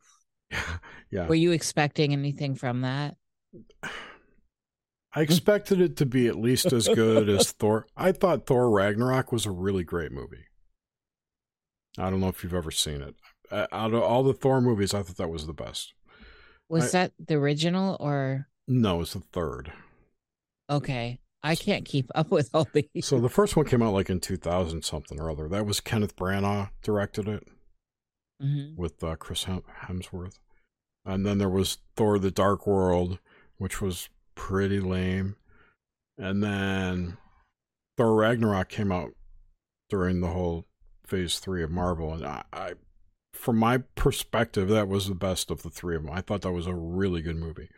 The first one was good too, but it was too artsy because Kenneth Branagh, you know how he is, right? Yeah. So, uh, so what was his Gilderoy Lockhart, right? That was his character in Harry Potter. um, yeah. So I, I, I thought Thor, Thor Ragnarok sucked. Uh, I haven't watched The Rings of Power. I heard it was terrible. I, all these shows that have come out that I would usually watch to look for nuggets of uh, wisdom. I've just seen so many reviews turning me off to them. I will I will come in here as one of the few people defending Rings of Power. Defend it. I there's um uh, you know, if it's a Tolkien thing, I'm going to want to pull up and see it. Good, bad, or ugly. It's not a Tolkien. And- it's a Tolkien adjacent thing. It's fan fiction. I know, I know, but we're still talking that world. So, it's all still that world. Oh, I have been watching House of Dragons. I forgot about that. And I'm loving me House of Dragons too. Yeah. And But I rewatch, uh, you know, all seasons of Rick and Morty every two weeks. So I know, of course. even got a, even got a Rick and Morty shirt on. Of course, Rick and Morty forever. That's cute. The um the Tolkien one though is int- you know I'm still waiting on that Bene Gesserit sisterhood by the way, but Yeah, I know Um, when that's coming out. I know. Oh, oh, yeah. Go ahead. Go ahead. Finish your No, thought. carry on. no, Well, I forgot. Just for the Go ahead. Go. the rings. Oh, The- yeah. Write it down, Jerry, so you don't lose it. The rings. uh, Um, I heard that it was bad, and then one person, I think it was Solaris, said she enjoyed it, and so I just want to see it to see it, and again, maybe be in that headspace of like when I watched uh the djinn thing with Tilda, just something to get away, a, a break, and um when I don't want to read, I just basically I'm going to fall asleep, right. right? Want to tune. And I I want I want something. Yeah, I want something besides my own thoughts. And so I actually I have to tell you the stuff I'd heard was so terrible, but I've really been enjoying it and I don't know why. I've gotten pulled in whereas some of the placement of say cuz this is a Brit this is a Caucasoid story, right? Mhm. It's it's England. It's a white people Well, land. Tolkien was. This is Rings of Power is not. Right. I just I'm just pointing out Yeah. that that original story is basically, you know, very British Isles. Uh, You know, it's very the yeah, European. Caucasoid. Yep. It's very Caucasoid, and so it, it it's just the ru- truth. I mean, get angry or not. and so I heard a lot of people moaning and groaning that this had um veered from that. And so I decided I'm gonna have a look. I'm a fan of this franchise anyway, even though it's not the franchise, it's fan fiction. I get it. But I gotta say, I'm really enjoying it. I personally am enjoying it. I don't think it's a a masterwork or an opus. I'm enjoying it. And I will also say I'm enjoying every single POC character there is. Absolutely all of them. The the POC uh um Guy Ladriel. the the Galadriel is a blonde. Guy woman. Ladriel. Oh, I see what you're saying. Yeah. A joke. Is that actually a trans? No, no, she just acts like a guy. Yeah, she's very butch. But I want to tell you, the POC characters are like I think some of my favorites. The um the hobbits, I love them. They're not hobbits. family, whatever they are, those the little, yeah, whatever. You know what I'm talking about. I do. Anyway, I love them. I I love them, and I love um, uh, none of none of the placement of POC people in in this bothered me one bit one bit it's different if you're trying to put POCs as uh the queen of any england or the queen of any scotland or or these historical characters that's one thing but this this Oh, yeah. actually was enjoyable I have no problem with race swapping. I have no problem with any of that. I mean, that's yeah that's well i do when you're trying to tell me anne boleyn yes. is yeah, yeah, yeah, you yeah, know, yeah, yeah, right. that that's a different thing Ryan Gosling you know as Martin Luther King. right that kind of stuff we got you know we got to have some clarity here people but this i thought i thought it was all right as opposed to other things you know where it felt like a little cringy and this isn't even though they did that i haven't felt cringy in this series at all i didn't feel like there's any social overt nasty gross social signaling or No, any of that so they wasn't. It's kept just- it very dl it was if it's there it's very dl and i didn't eh, pick up the, on it the only wokeness is just that it's all very female centered. Well, that is the truth. That that I mean that is the truth because the the characters that would be Frodo and Samwise are Right. Female. But you know, eh, I didn't know they were females, so they're very in the middle females. It's because it was written by So- gay men. So, They're on the spectrum. yeah. So, yeah, so I, you know, I'm enjoying it, but I love the the dra- House of the Dragons as well. I'm a big fan of that whole good. franchise. And it's juicy and none of the POC placement bothered me either. So it's like I feel like all that feels like it represents us in a real way, like as far as how I see the world. And it's not, it wasn't, it's just not cringy to me. So I'm a fan of that. What else? I What did remember you have? I You remembered some more stuff that I've been watching that I that I have watched in the past that have new seasons that have come out. Uh, and they're both two of them are comic book related. Uh, one is Titans on HBO, which is Into series? it's a series. The fourth season just came out. It's the it's basically all the sidekicks from Gotham City got together and became their own superhero group. I'm so in. And you're saying it's good? Oh, it's excellent. It's coming out. It's no, it's excellent. it's excellent. There's three seasons on HBO right now. It's excellent. It's it's rated R. It's violent. It's gore. It's dark. It's gory. They swear Is it anywhere I can find it? on HBO Max. Oh, excellent. Okay. They fuck. Uh, it's it's great. You'll love. You'll like it. It's dark. Wait, all right. Tell me the name of it again. Titans. Titans. Okay. I probably would have. I think I've seen it and overlooked it. I'll send you links. To it. Don't worry about it. Yeah. The other one that's really good, and also in that same vein, it's dark. It's adult. It's adult. Adult comic stuff, right? Is a show called Pennyworth, which is um, an origin story of Batman's butler Alfred, Alfred Pennyworth. Alfred Pennyworth, when he was in his twenties in London, Learning to be a badass. learning to be a badass. Yes, exactly. It's really good. The third season just dropped for that. And where's that? Yeah, on HBO. Max. These are all HBO Max. Okay. All right. Uh, the third one I wanted to bring up was a show called Warrior that's on HBO Max, Mm-hmm. which is about the Chinese immigrants uh, getting into organized crime in Gold Rush, California, San Francisco. Ooh, that does sound good. It is really good. It's really What good. is that? It's called Warrior. Warrior. Okay. Ooh, I'm loving all this. Okay. Um, and finally, the last one I wanted to bring up was his Dark Materials, which is uh, based on the Pullman books, um, The Golden Compass, The Subtle Knife, and his Dark Materials.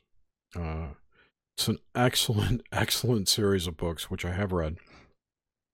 And the third se- the I don't know if it's the third or fourth season. The final season's coming out, I think December fifth, again on HBO Max, which wraps up the whole story. And to, have you have you seen that show? No, Do you and know the I'm story? excited. I know I had the books. Have yeah. you read them? Yes, Jerry. Okay, okay, okay. Yeah, I said Pullman. Oh, you don't like Pullman? Oh, okay.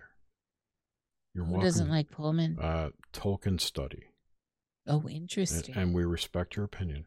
yes, absolutely. What believe me, when I first read those books, I didn't like them either. I felt it was uh, very. I felt it was anti. It was being anti-Christian to be Christian. But when I read him a second time, I had a better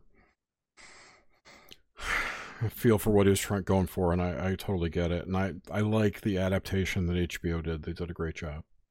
So uh, this new season looks really awesome. And the last one that I have watched that I wanted to bring up was this Guillermo del Toro's Cabinet of Curiosities. Well, Guillermo sits at the table. Yeah, I know he does. I know he If does. it's a Guillermo thing, and this is also HBO, huh? no, that's Netflix. This is Netflix. Yeah. Okay, Cabinet of Curiosities from Guillermo. Yeah, it's like a modern day um, Twilight Zone, Outer Limits, but horror. So it's shorts, A- Eight short, they're eight one-hour shows. And they're all out, or are they just in? Six, they're coming out separately. Like no, they're all out. They're all out. Curiosities. Okay. Oh, I can't wait to check that out. And uh, you're, you got Netflix, right? Or access to it. Yes. Yeah, it's on there. A bunch of them. I think two, two that I remember were Lovecraft stories that Ooh, were adapted. Lovecraft and Blackwood. Those are the guys. Yeah. So I think I well, I guarantee you'll like that show. The the the first couple are really good. The last ones eh, Well, aren't so good. Guillermo loves Lovecraft, so I'm, I'm not surprised to hear that. I swear every one of them has a tentacle monster. It's crazy. he sits at the table. Yeah, the witch house. Dream in the Dream of the in the witch house was one, and the other one was uh I can't remember now. The one before that. yeah, Algernon Blackwood is is uh the sh- you know so few people talk about Blackwood. There was something I think in the series. Are you reading uh, the, the chats? No, we were just talking about Blackwood. I didn't mention Blackwood. I did.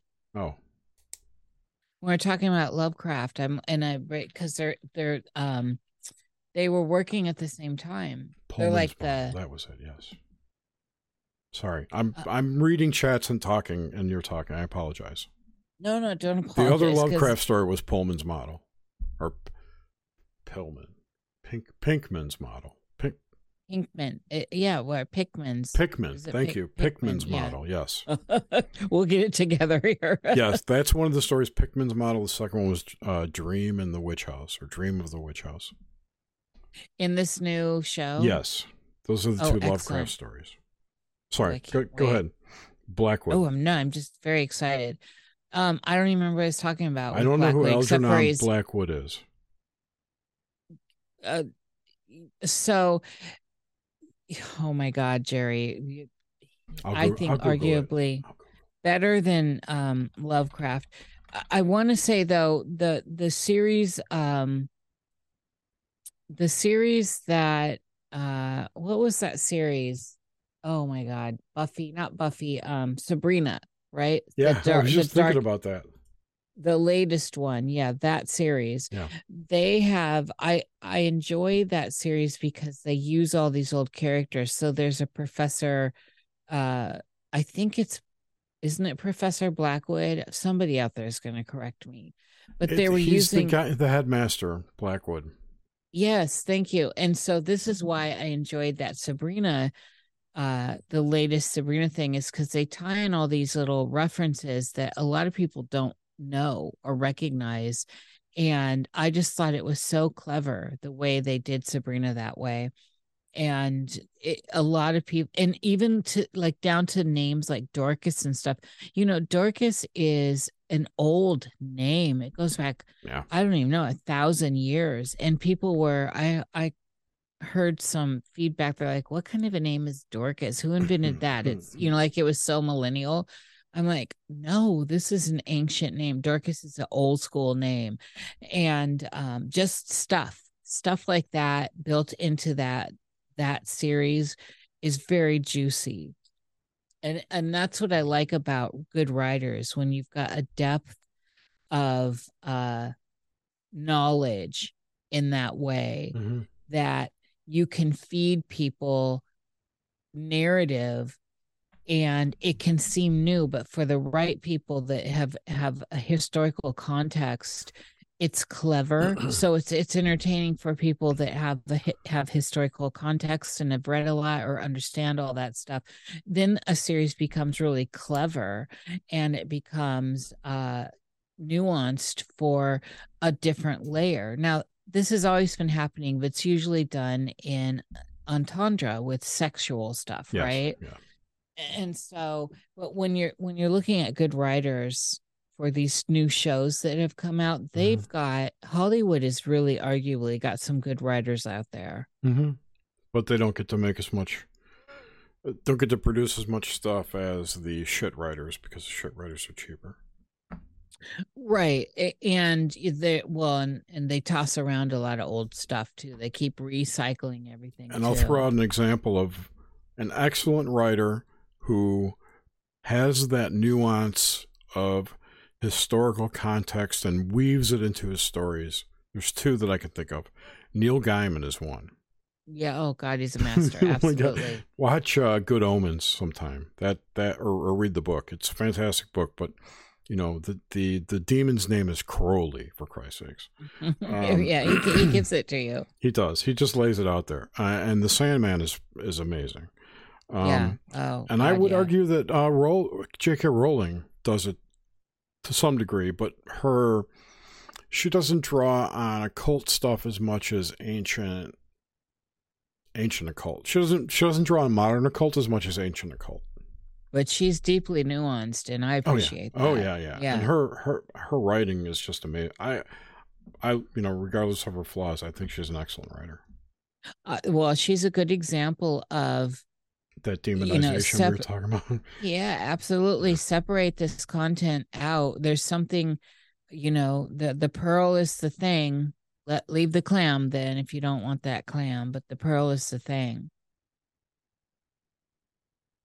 The pearl. Hello? I- yeah. No, no, no. I I was reading chats and listening to you.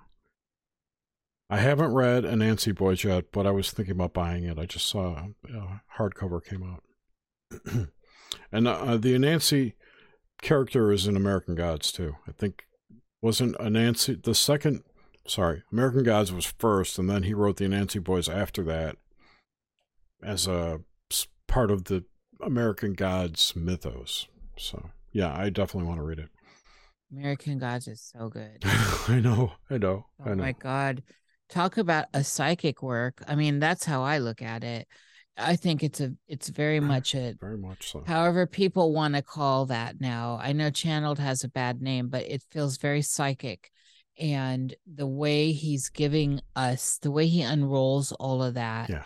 is I mean, how is it that we're not really doing that now? I mean, it just feels so right now. I think he's right on. And if you read some of the inform, read his his descriptions about how he came, how the idea came to him. He was touring America, like driving from state to state, when he came up with the idea for it. and and what an idea. Well, just even look at how he made the the gods. I mean, the new ones, media. Mm-hmm. Mr. I mean, come on. Yeah, I mean, these are this is this is visionary stuff. Yeah. This is really absolutely Huh. visionary stuff in the same way Philip K. Dick was Yes. and yes. right and the, these masters. He's right there. He's earned his place. Yeah, he's he's great, and has refused to come on the show. I might add. Anyway, that's time. this Yes. has been So awesome. Oh, I have go ahead. yes. I want to talk about on. our next show. You so you finish up. So uh, this is this is a little bit of shopkeeping in public. But I was thinking, Jerry, even if we don't have a guest on, why can't we just come on and do this? We can. I've brought it up to you a few times. I don't I don't I would have never vetoed this. So I must not have heard you clearly, darling. Okay. No.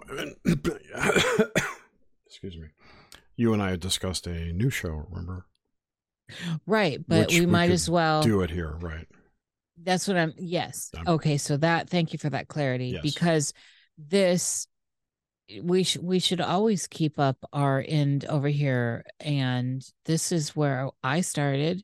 Yeah. This and- is home base. Yeah, and uh, now that more content is coming out because the scamdemic is over, more or less. So I know. uh, well, we'll have more stuff to talk about. I mean, there's it's been quite a lull in, in new content. So I mean, but yeah, there's, I no shortage. I have no talk, no problem with that. So I think that for people out there, you should just come to expect us again on Wednesday nights, eh, whether we have a guest or not. Mhm. And that that's the thing because it I don't schedule Wednesdays ever because I'm always just hoping we have something going on here. So if it's just old Jerry and I, you know, y'all can take us, right? Yeah. Just Jerry and I chatting. We could bring But Suzanne also- on too because she Like, we we love Suze. watch yeah. a ton of the same shit, so she does good Yeah. insight into that. we can weave Suze in and we could even maybe once in a while well we could open up lines and see if anyone's bold enough Yep. to call in But we got to get Shell back so- in here. He's got some good shit to talk about too. yeah so i think that we just need to get back on the steady can we get back together Yes. Yeah, baby. Whatever you want, sister. so, uh, okay so that what do you have Jer? in two weeks, on December 7th, a day that will live in infamy, uh, got our good friend Armoro is going to come on and talk ancient history or hidden history. That's exciting Hidden history. What did he tell me? He told me something cool too. He.